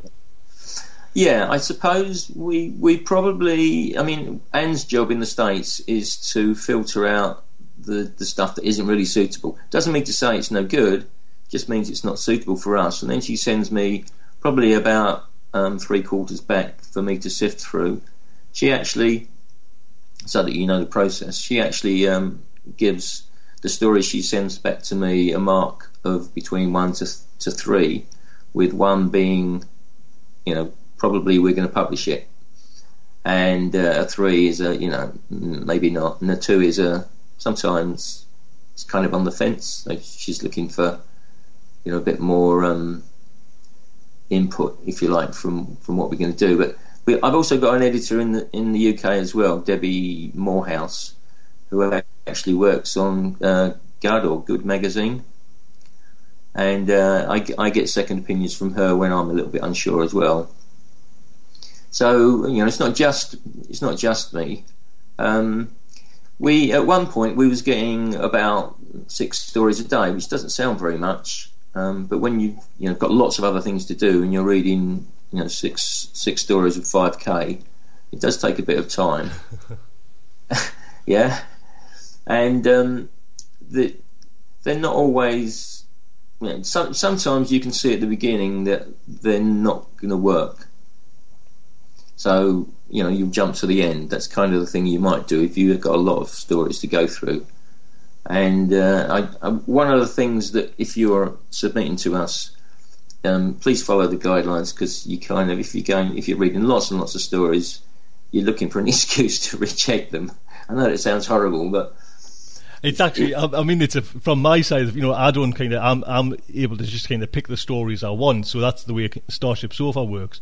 But, yeah. and I was talking to, it's, I think it was one of the Escape Pod editors, and he was saying that, you know, with him, it was literally the first paragraph do you know what I mean? It was the, the first paragraph. If you didn't get past him on that first paragraph, it was gone. And it was like, it's such a cruel and heartless thing. You know, you kind well, of, no, you, you slave away to, to kind of get these stories out. And it's like, you've got one paragraph, one shot to get it, you know, a little bit past it. Is that, are you, how far does it take you before you think, nah, this is not going to work? Um, yeah, yeah. The first paragraph is usually a good indication. Um, but I do I do give them more more chance than that because sometimes you may miss a good story. You know, you might say, okay, get rid of the first five pages. We'll start there, and that's a good story. And have you have you been known to do that? Will you or will you get back in touch with a writer and say, can yeah. you just tweak this? Definitely, yeah. Yes. We'll you know so, sometimes we'll say we'll take the story, but you need to do this. Or another time we might say we like this story. You know, we we'd like to give you a second chance. You know, go away. We make a few suggestions and generally most people are happy to do that. So tell us then, Terry, what's what's for the future of Murky Depths? What what have you got coming so we can look forward to? And uh, are you are you going to just keep on running on the same path, or have you got some ideas for changes? Um, well, we're always kind of making changes because at the beginning it was just short stories, um, but we've we've introduced reviews, not not too many because I, I didn't want to go that way. But, but it's kind of created a little bit of interest. Um, we always started out with interviews, so you, there'll always be at least one interview in there. And uh, we, we kind of started doing a little spotlight on the, the lesser known people as well, so they get a page, a little bit about them. Um, and then there was Matt Wallace, who was doing the um, depth charge, which is kind of a rant. This is a, a two-page rant, but we're we're moving on, and we're going to start a little gaming section um, you know, role playing game section from a, a, guy I used to run a magazine with um, quite a few years ago called Random Factor, which was a tabletop war games magazine. So um, I've, I've, been doing lots of little magazines for a while, so I, I kind of knew what I was letting myself in for. And so everything, uh, well, hopefully, everything is going all right. In murky depths is still, you know, is looking to the road ahead. You haven't got any kind of financial issues. You're still, you know, you can see it keep on going for a while. Issues. yeah, like you say, it's not cheap to print a magazine, um, like particularly like Murky Depths. Um, and we've we just um, released um, the dead. We had a. I don't know if you may have heard of Richard Calder's Dead Girls. No. No, it's, it's quite a cult um, book. There's there's three in the series: Dead Girls, Dead Boys, and Dead Things. But we're turning uh, Dead Girls into a graphic novel, which was ser- the, the first act. It's in three acts. The first act was serialised in issues nine to twelve of Murky Depths, and we've just done a, a full colour hardback limited edition, signed and numbered um, in full colour, and the second act starts in issue sixteen uh, as a twenty-page special. So that's something sort of in the future that should be out in uh, in the mm, end of April. So we should just about have that ready for EasterCon. Right. How how often does Murky Depths come out? Have, have I missed that? Have you told us that already? I've missed it. No, no. it comes out once a quarter, and it, and it, I've hit the schedule, you know, for the last three and a half years, spot on. So I'm quite pleased about that. Um, so sometimes I've had a few artists let me down, but but that's unusual. But I've got a kind of my own artist here who who can um, do a quick a quick double pager just to to fill well not, not to fill it because he's quite good, but um, doing his I bet he's thinking, yeah, cheeky thing. So, is it just? I mean, kind of right, wound it up now, but just for you personally, Terry, is this take up so much of your time doing? It, it's what I do now. It's my full time job. Right. Well, I say it's my full time job. I do I do work one day a week in a school teaching art, but the rest of the time is taken up with Murky Depths, and that includes the weekends as well. And there's, you, you put a few hours into that, do you? I yeah. I was, I was going to say, um, I meant to say earlier that um, we do take um, well-known authors as well. For instance, we got uh, Jon Courtenay Grimwood was in our first issue, and he's also written another story for us. And it, it's kind of it just kind of shows the you know the, the well-known authors are, are willing and, and happy, or, or more than willing and happy to help out. You know, an up-and-coming magazine. I think it's great that he gave us something in the first issue, not even knowing what it was going to be like. Well, yes, amazing. And like I said, it's you, you just look at your covers on, on your website. They just they make you want to read it. So I'll put a link on. Do you know what I mean? And I'll, uh, I'll get hopefully we'll get everyone to go over and have a look. So just for you know, I was talking to you before. You know, a lot of my listeners, you know, come from the states. Do you ship to the states magazines, or is that a Yes, little bit too expensive for the? Well, yeah, I mean, it, it's not cheap. It's um, it's well nearly four pound to ship a magazine to the states because it's kind of it's not light. um, but we we yeah, we've got quite a few subscribers out there, so you know, and and all around the world. Money well spent, I think. Terry, it's been lovely having you on board Starship Sofa. Thank you so much. Thank you, Tony. Listen, good luck with everything. Are you, are you in again for the, the British Fantasy Awards this year, or Well, if we're nominated, I, I should be very pleased. fantastic? Well, Terry, take good care and long live Murky Depths. Thank you, Tony. Cheers.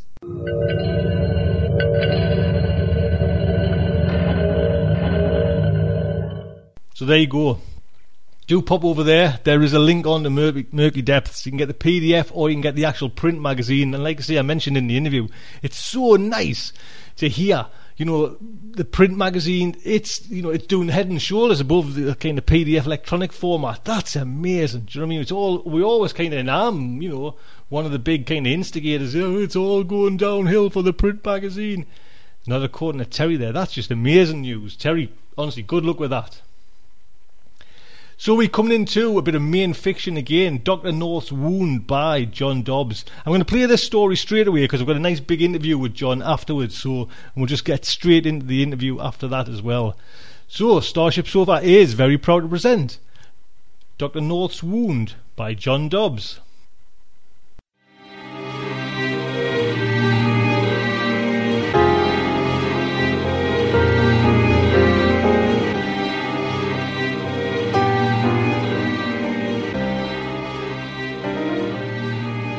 Dr. North's Wound by John Dodds.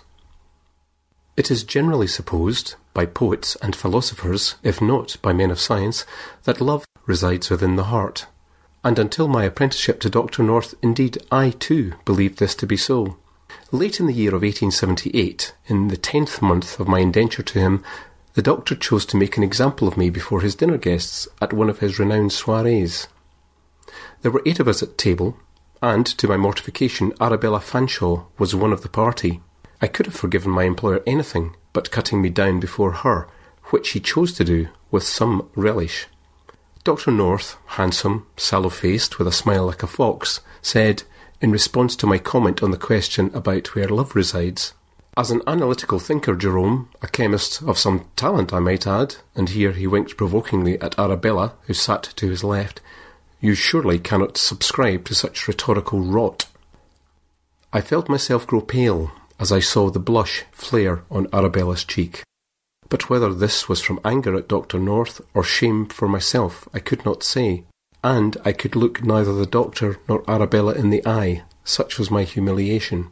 This was particularly the case when my employer compounded the slight with, Perhaps you should relinquish your training as an apothecary and take to writing romantic doggerel for spinsters and young girls. Laughter rippled like the legs of a centipede around the table. Arabella, thankfully, did not participate. Harold Mackenzie, the wealthiest landowner in the county of R, by contrast, brayed, even as he was playfully slapped across the back of his hand by his usually timid wife. Write something for my dear Gwendolen, too, he said, pinching his wife's cheek. For she says I have not a romantic bone in my body, though, he added, I did not hear you complain last night, eh, my dear? The ladies around the table, the ancient Mrs. Quinn and her prissy daughter Jane in particular, were horrified at this off-colour remark, and some of the men too, myself included, took to studying intently the remains of the entree on their dinner plates. Dr. North, however, saw this as another opening. Oh, he said, I'm speaking not of physical love, of lust, of animal passions, but of the so-called union of souls. Ah, so you believe in the soul, Doctor? This from my friend and cousin Robert Theakston, a playful irony in his tone. Dr. North stiffened somewhat at this. Arabella put a napkin to her lips, and I could have sworn, by the fetching creases at the corners of her eyes, that she was smiling behind it. I speak in the sense of energy fields, Mr. Theakston, galvanic experiments, the new work with electricity, demonstrated the existence of such energy. It's no small matter to, Robert interrupted, reanimating the amputated leg of a dead frog is hardly proof of universal energy, sir. Now it was my turn to try to conceal a smile. Robert cherished debate, and was contradictory never from strong conviction, but merely from the pleasure of the game. My mentor's eyes took on the cyanotic hue of rain clouds, and I feared another tantrum building. I need not have worried, for now that I know him better, it's clear that he is too clever, too manipulative to make such an exhibition before his guests, who might be of service to him in the future. Yes, I know the man now. These dinner companions commanded power in the community, and if Dr. North desired anything, it was that power, or at any rate the ability to harness it. The desiccated Mrs. Quinn, who sat next to my cousin opposite her daughter, would easily identify with this desire for the widow of the mill owner, Bartholomew Quinn, had acquired power through just such social engineering, forming alliances and committees and political collectives of the wealthy and influential around her to further her own ends. Her daughter Jane showed no such cleverness, unless her fluttering and obvious admiration of Dr. North and her flirtatiousness with him were a ruse by which she hoped to gain such power for herself. The debate continued a while longer, the doctor's motion being for the existence of universal energy as the spark which animates all life, and within which love, if such a thing can be empirically proven, must be a part. Robert, sometimes abetted by Mr. Mackenzie, presented counter-arguments, or toyed with the doctor's point of view, now seeming to side with it, now knocking it down again in light-hearted ways, to the amusement of all at table, including, it appeared, Dr. North himself. His witty counter-arguments drew smiles and admiring glances from the ladies. It was within my power to break the stalemate by revealing the nature of the doctor's lifelong work, but to describe or even hint at the experiments in which I presently assisted him would have put in jeopardy not only my present position and sole means of income, but also any prospect for my future here or anywhere else. In any event, neither side won. Love was to remain a mystery for the evening. The meal proceeded civilly enough, as these occasions must, with further polite conversation and more robust banter between the men when we retired to the smoking room. Between the men, the subjects of love and universal energy were laid to rest, replaced with talk of money and society and matters of politics, none of which interested me one whit, unless my fear of failure and becoming pauper constitutes an interest in money and society. My thoughts, even as I tried my utmost to be an entertaining companion, were elsewhere. In speaking of love so foolishly, I had found none in that house that evening. other than that which I secretly and unrequitedly held for Arabella Fanshawe. One of my duties as the doctor's assistant was to keep a logbook, a register, if you will, of his studies and experiments. This was not his physician's casebook, mind, for that he recorded in his own hand. The log was a dated record in tabular form of each experiment, its purpose and protocols, its successes and, most often, failures. For example, it is recorded that on the 13th of May, 1869, in a treatment of Mrs. Susan Middlemiss for influenza, a swab was taken from the inside of each cheek pouch and droplets of perspiration from her temple. These were distilled with a chemical compound of the doctor's devising and examined under his brass microscope through the finest ground lenses from Switzerland. The log records the microscopic organisms in both the saliva and the perspiration, the degree of salinity of each, and so on. In the box for comments, I was instructed to write bacterium. Are the feelings, the senses, also a result of bacterium being transmitted between one person and the next?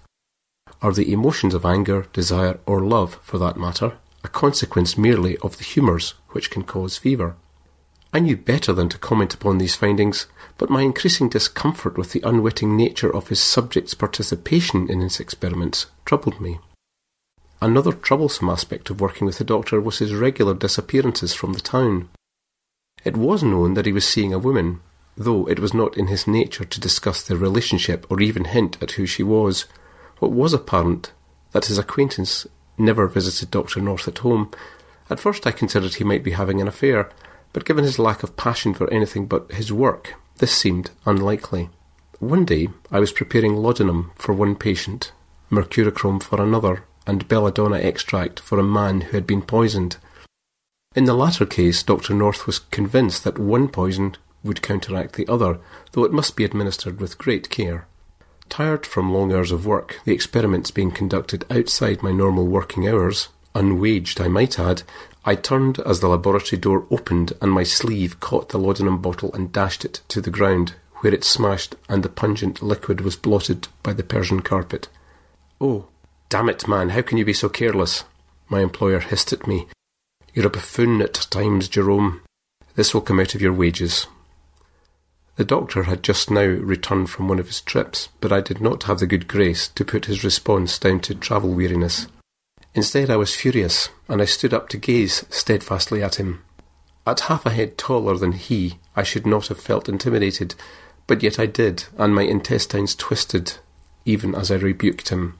Doctor, how can you expect the best of me if you drive me day and night like a beast of burden? I work hard for you, do I not? And while I am grateful for your tutelage, it is more than repaid with my time in assisting you in your experiments. How dare you? I ask nothing of you that I do not ask of myself, and if you are so ungrateful. I lowered my eyes, trying in vain to retain my stance of righteous indignation, but said, It is not only that, Doctor, but in truth I have concerns about the other work. Having spoken out finally, I looked at him again, and to my surprise saw his countenance soften the cloudy brow cleared and his eyes sparkled with mischief. I saw there his undoubted attractiveness, his appeal to the women in his care, and also how he would play with the emotions of others while feeling nothing himself, unless calculation is an emotion. Nevertheless, I let him influence me as I usually did. But I was even grateful when he said, Jerome, my boy, you dwell on matters of the heart too much. You are led by your feelings rather than your thoughts. I've harmed no one, and these people are too simple to understand why I test them in less conventional ways than they might expect. Less conventional? Euphemistically, the attachment of electrodes to the basal ganglia and cerebral lobes of a man with brain fever, the placement of such devices, and the application of electrical charges of various voltages, inducing fits, or the facial rictus of a man unmistakably experiencing erotic pleasure, might be said indeed to be unconventional. He added, as if reading my thoughts, I do no one harm, and indeed I hope I do everything in my power to cure my patients of their ailments, and when that is not God's will, at least to provide them with any comfort I can. Perhaps, I replied cautiously, but is it not unscrupulous to use these people against their will? Against their will? How can it be against their will when they have no consciousness of what's being done to them? And with that, he ushered me into his drawing room and poured us both a glass of sherry which I was too tired to decline, and which I drank without relish. I, I'm, I must clean up your rug, Doctor, I began. No, leave it, Jerome. Harris will do it. Harris was my employer's maid, a woman of advanced years who had once been the midwife of the practice under Dr. North's predecessor, Oliver Marsden. I hear, incidentally, that Arabella's father is opposed to your marriage. He changed the subject with the speed and deadliness of a viper. It was true. My relationship with Arabella Fanshawe had blossomed in the past months, the dinner party having unwittingly been the catalyst to our growing romantic attachment, developed with the assistance of Dr. North, who contrived to invite her to parties and outings at which I would be present. Indeed, thinking back, it seemed that the doctor often praised Arabella's beauty and cleverness and sensitivity to me, so much so that I thought him half in love with her himself, until I found that he had equally praised me to Arabella. Should I be grateful for this matchmaking? Did I seem so incapable of attracting Miss Fanshawe on my own? In truth, I did feel a little below her, and the more gracious part of me was only grateful for the doctor's generosity towards us both. And yet, and yet her father almost thought less of me than I did of myself. I, a mere student with no dowry to offer, could hardly be considered a suitor for his youngest daughter, his most precious jewel. That she was no less precious to me was of no consequence, since Mr. Fanshawe held all the cards, or so it seemed then. I said mockingly, It's a wonder to me that he allows me to see her at all. It would not surprise me if he were to lock her in a tower like Rapunzel. Dr. North gave a short, hoarse laugh at this and said, You may be no prince in his eyes as yet, but I see your potential even if he does not, and besides, I have some influence with him, and I have at least some understanding of the politics of love. This provided the opening I needed. I do not think of my relationship with Arabella as political in any respect. Trying to retain a jovial tone, I added, Perhaps your relationship with your mysterious lady friend is of a more governmental persuasion? He smiled, but with no sincerity. The doctor had common sense enough to appreciate his relationship must be known about, but also the cleverness not to show surprise at its being remarked upon. I have known Madeline for several years, and I have no doubt that she loves me. I have feelings for her. I. And here he stumbled over his words. She is. wilful, beautiful, a warm and generous spirit, and yet. And yet you cannot reciprocate her feelings? He looked searchingly at me, and I fleetingly glimpsed a vulnerability in his countenance. I wish more than anything I could. If any woman could inspire such feelings, it is she, but when I'm with her, I feel nothing. The pleasure of her company, of course, and the tenderness of deep friendship, yet it's not enough. I seek more, much more. Dr. North spoke with unaccustomed passion, but it was the passion of a deep thinker and strangely devoid of emotion a puzzling juxtaposition of opposite states of being. My eyes sought his in silent inquiry, but it was clear that he was done with the subject for the moment. Now, to other matters, work to be done, but only after a night's rest. We must set off early in the morning, as we have a number of patients to see, a childless couple most particularly. I was greatly surprised at this. A childless couple? But that's not your. M- my area. Doctor, I- I've scant knowledge of such things. What he was about I could not say, but I felt greatly discomfited. My imagination placed images before me that I did not wish to examine too closely. Congestion, that is all, he explained with a smile. If love is an exchange of etheric fluid or energy, which is what I am growing to believe, then procreation is merely an exchange of fluids too, and fluids can be dammed or redirected at will. His bluntness often astonished me. I had watched fascinated a month previously as Dr. North made furious notes while observing a stallion impregnate a filly. The filly had been unable to bear the weight, and the doctor had helped the farmer devise a harness which made the coupling possible and less painful for the poor female.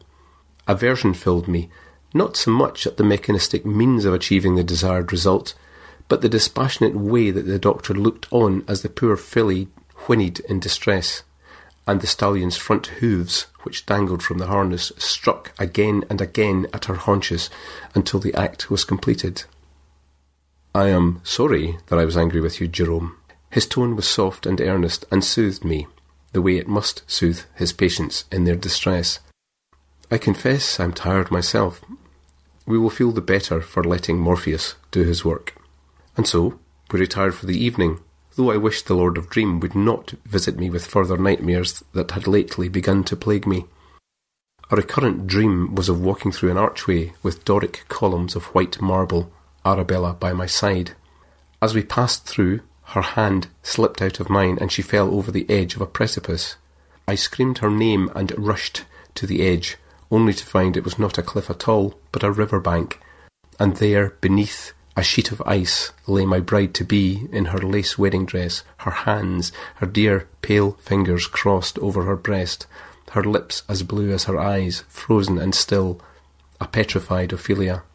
In the portion of the dream that woke me, I was attacking the ice with a woodsman's axe, but the blade would only skip on the surface, as though my arms had turned to mist, and I wept, and tears froze in crystal droplets on my cheeks.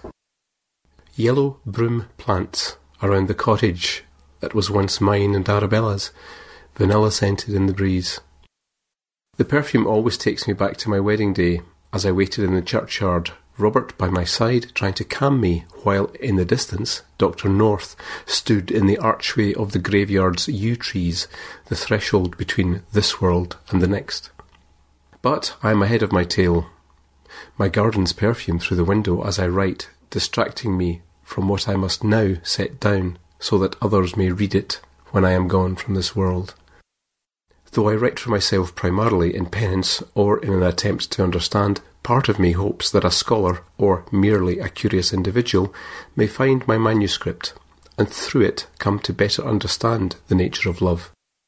It is the only inheritance I shall leave. Next morning I woke refreshed, my nightmare having not returned. Perhaps the good doctor had put a potion in my drink that I would rest easier, and if he did, I inwardly thanked him for it. We chose to walk to our patients that day, for it was fine, blustery and with flashes of sunshine between scudding banks of cloud.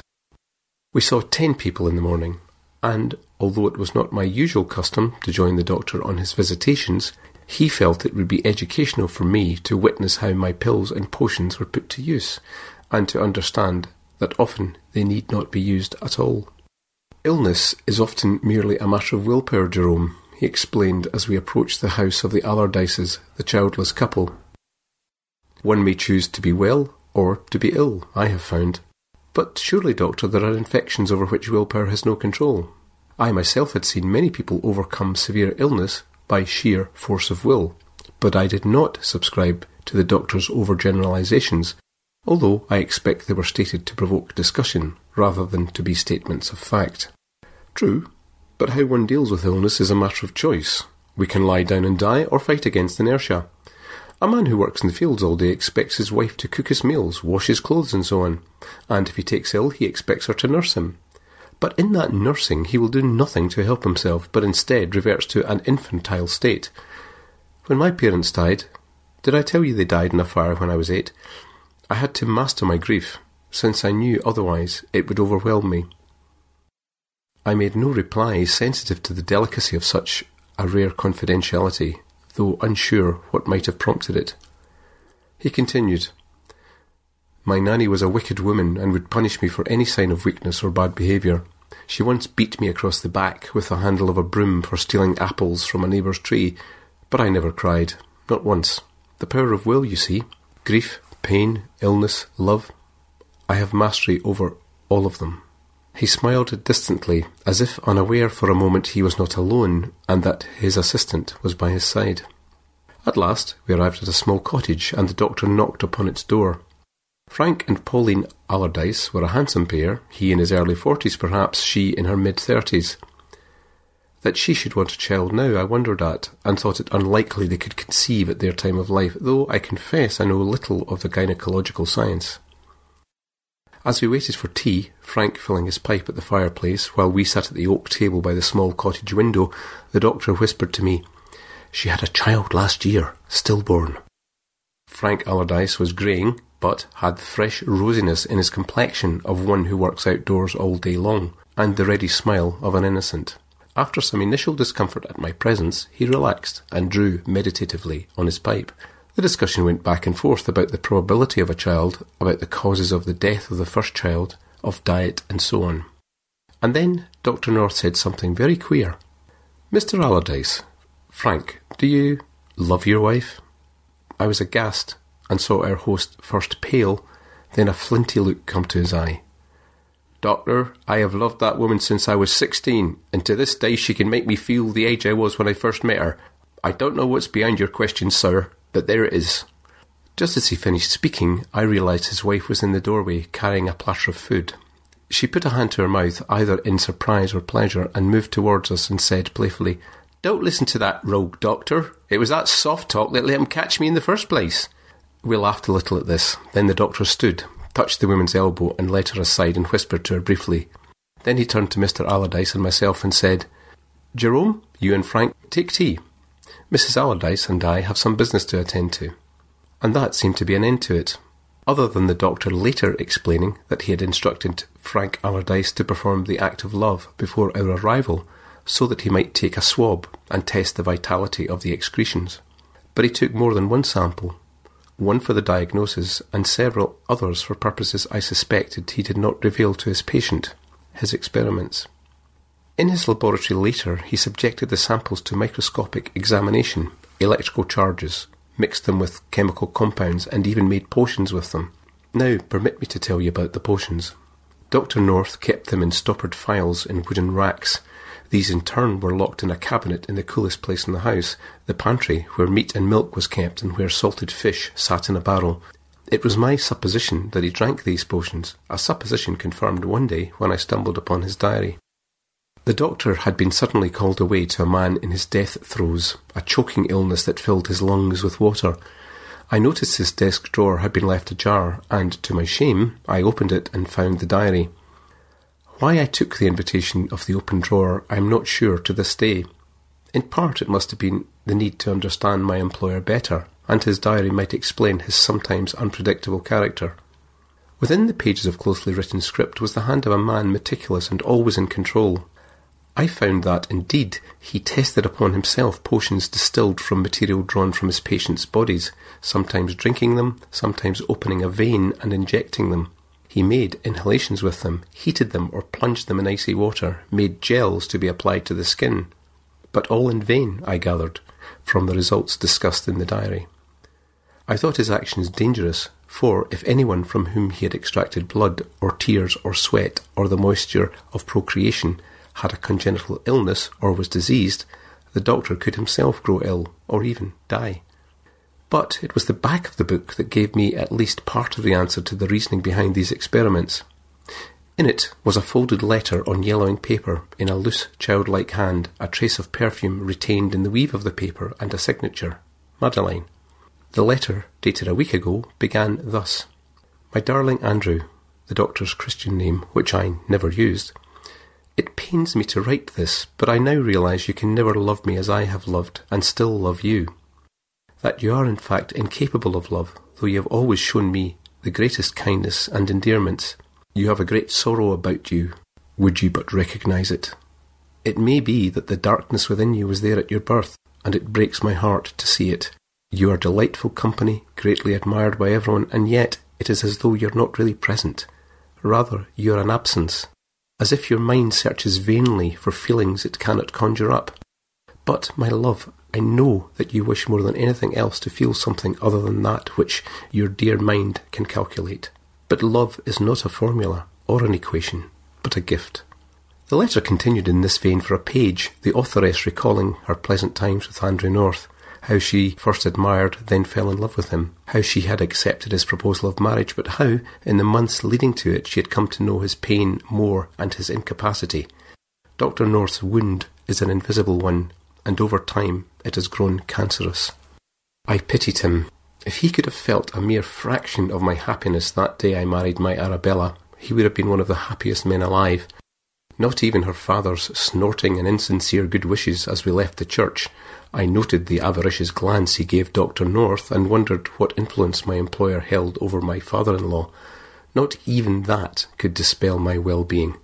Oh, Jerome, Arabella said in the carriage as we set off upon our short honeymoon at Lake Garda. I am joyous today. You've made me feel so joyous. And now that you're qualified, we can live content in our little home and grow old together.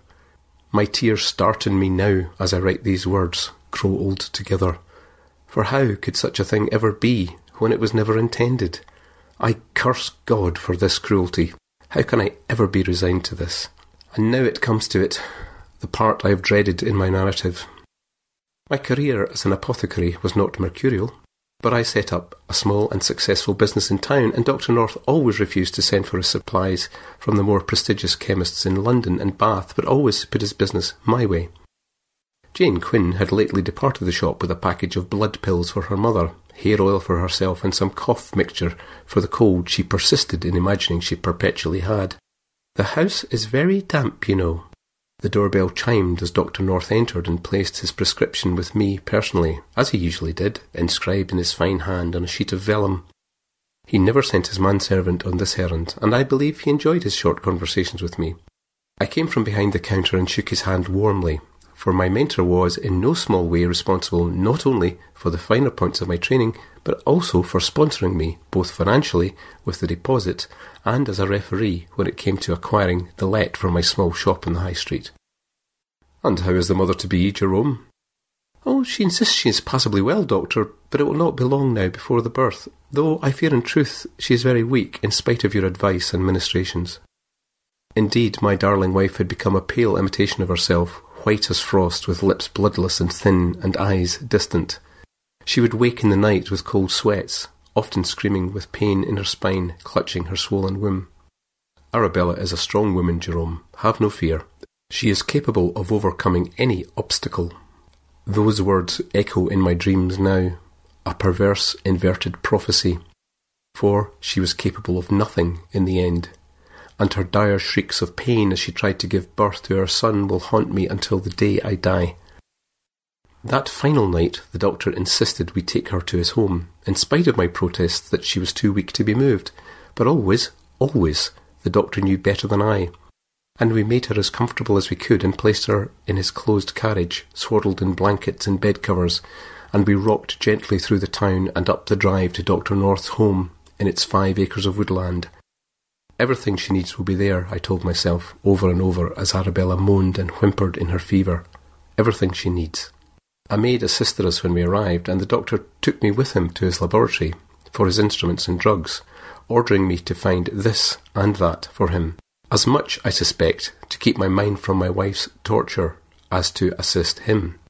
The night was long, so dreadfully long, and yet there must have been some while of quiet as I sat in a hard chair outside the bedroom, for I dozed fitfully, as though drugged. I had not slept for many nights, and was exhausted. I was awakened by an animalistic wail, but not Arabella's. I did not realize it immediately, but my darling girl, my light and my life, had fallen silent forever, long before the terrible sound roused me from sleep. Startled, heart hammering in my breast, I rushed to the door and threw it open. What I saw was a vision of hell, and if there is a hell after life, it can never burn in me the way this scene before me did.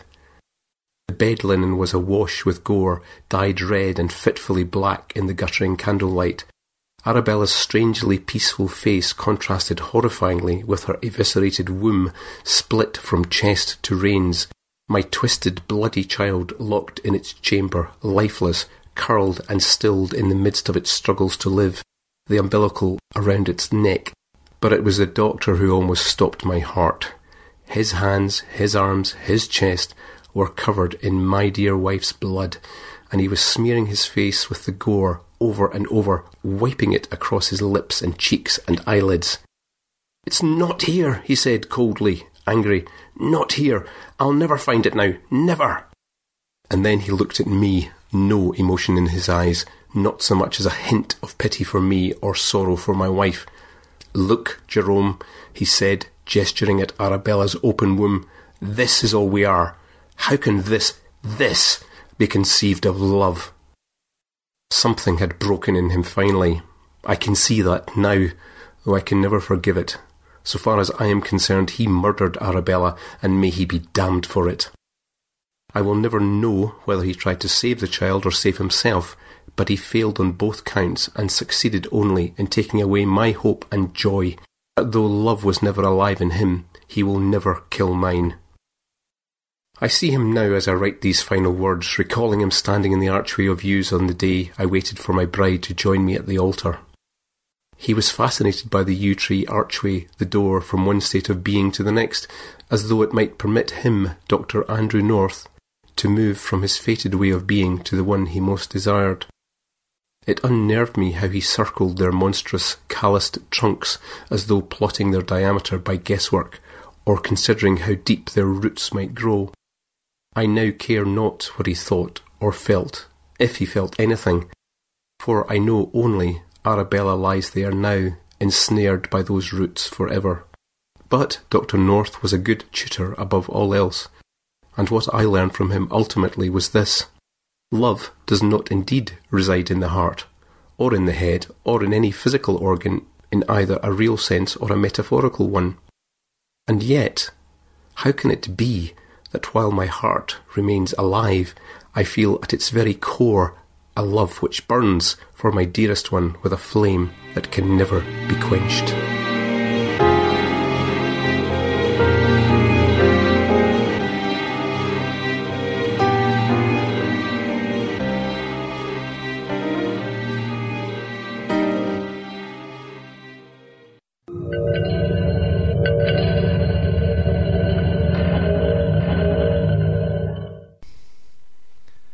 Forgot to mention that story is narrated, as you noticed, by John Dodds as well. So links on to the site, and yes, I have my confirmation. I have ordered my book. I hope yous will too. So that is show 176. Big, big thank you to everyone. Please look out for more of the parts from Michael Swanwick. Michael Swanwick, as you know, along with Gregory Frost, is on the Starship Sofa's Writers Workshop. Have a look at Josh has built up a new site there, Holodeck Workshops. Links on the front of the website. Dee's made some fantastic graphics, and it's just like it's it's contained little bubble, and it's perfect. Please have a look over there. Have a look at that. Support Starship Sofa by doing that. Links for everything else on front of the show. Until next week, I would just like to say good night from me.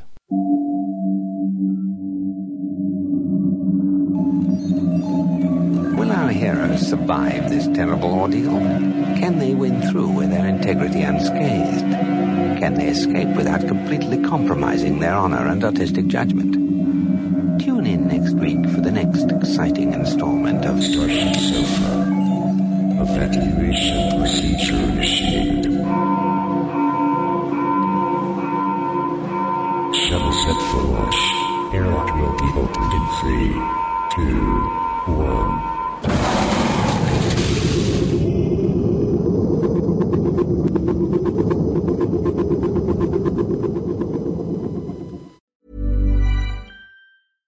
Selling a little or a lot? Shopify helps you do your thing however you cha-ching. Shopify is the global commerce platform that helps you sell at every stage of your business. From the launch your online shop stage to the first real life store stage, all the way to the did we just hit a million orders stage. Shopify is there to help you grow. Shopify helps you turn browsers into buyers with the internet's best converting checkout. 36% better on average compared to other leading commerce platforms because businesses that grow grow with Shopify. Get a $1 per month trial period at shopify.com/work. shopify.com/work. Hey, it's Paige DeSorbo from Giggly Squad. High quality fashion without the price tag. Say hello to Quince. I'm snagging high-end essentials like cozy cashmere sweaters, sleek leather jackets, fine jewelry, and so much more. With Quince being 50 to 80% less than similar brands. And they partner with factories that prioritize safe ethical and responsible manufacturing. I love that. Luxury quality within reach. Go to quince.com slash style to get free shipping and 365 day returns on your next order. quince.com slash style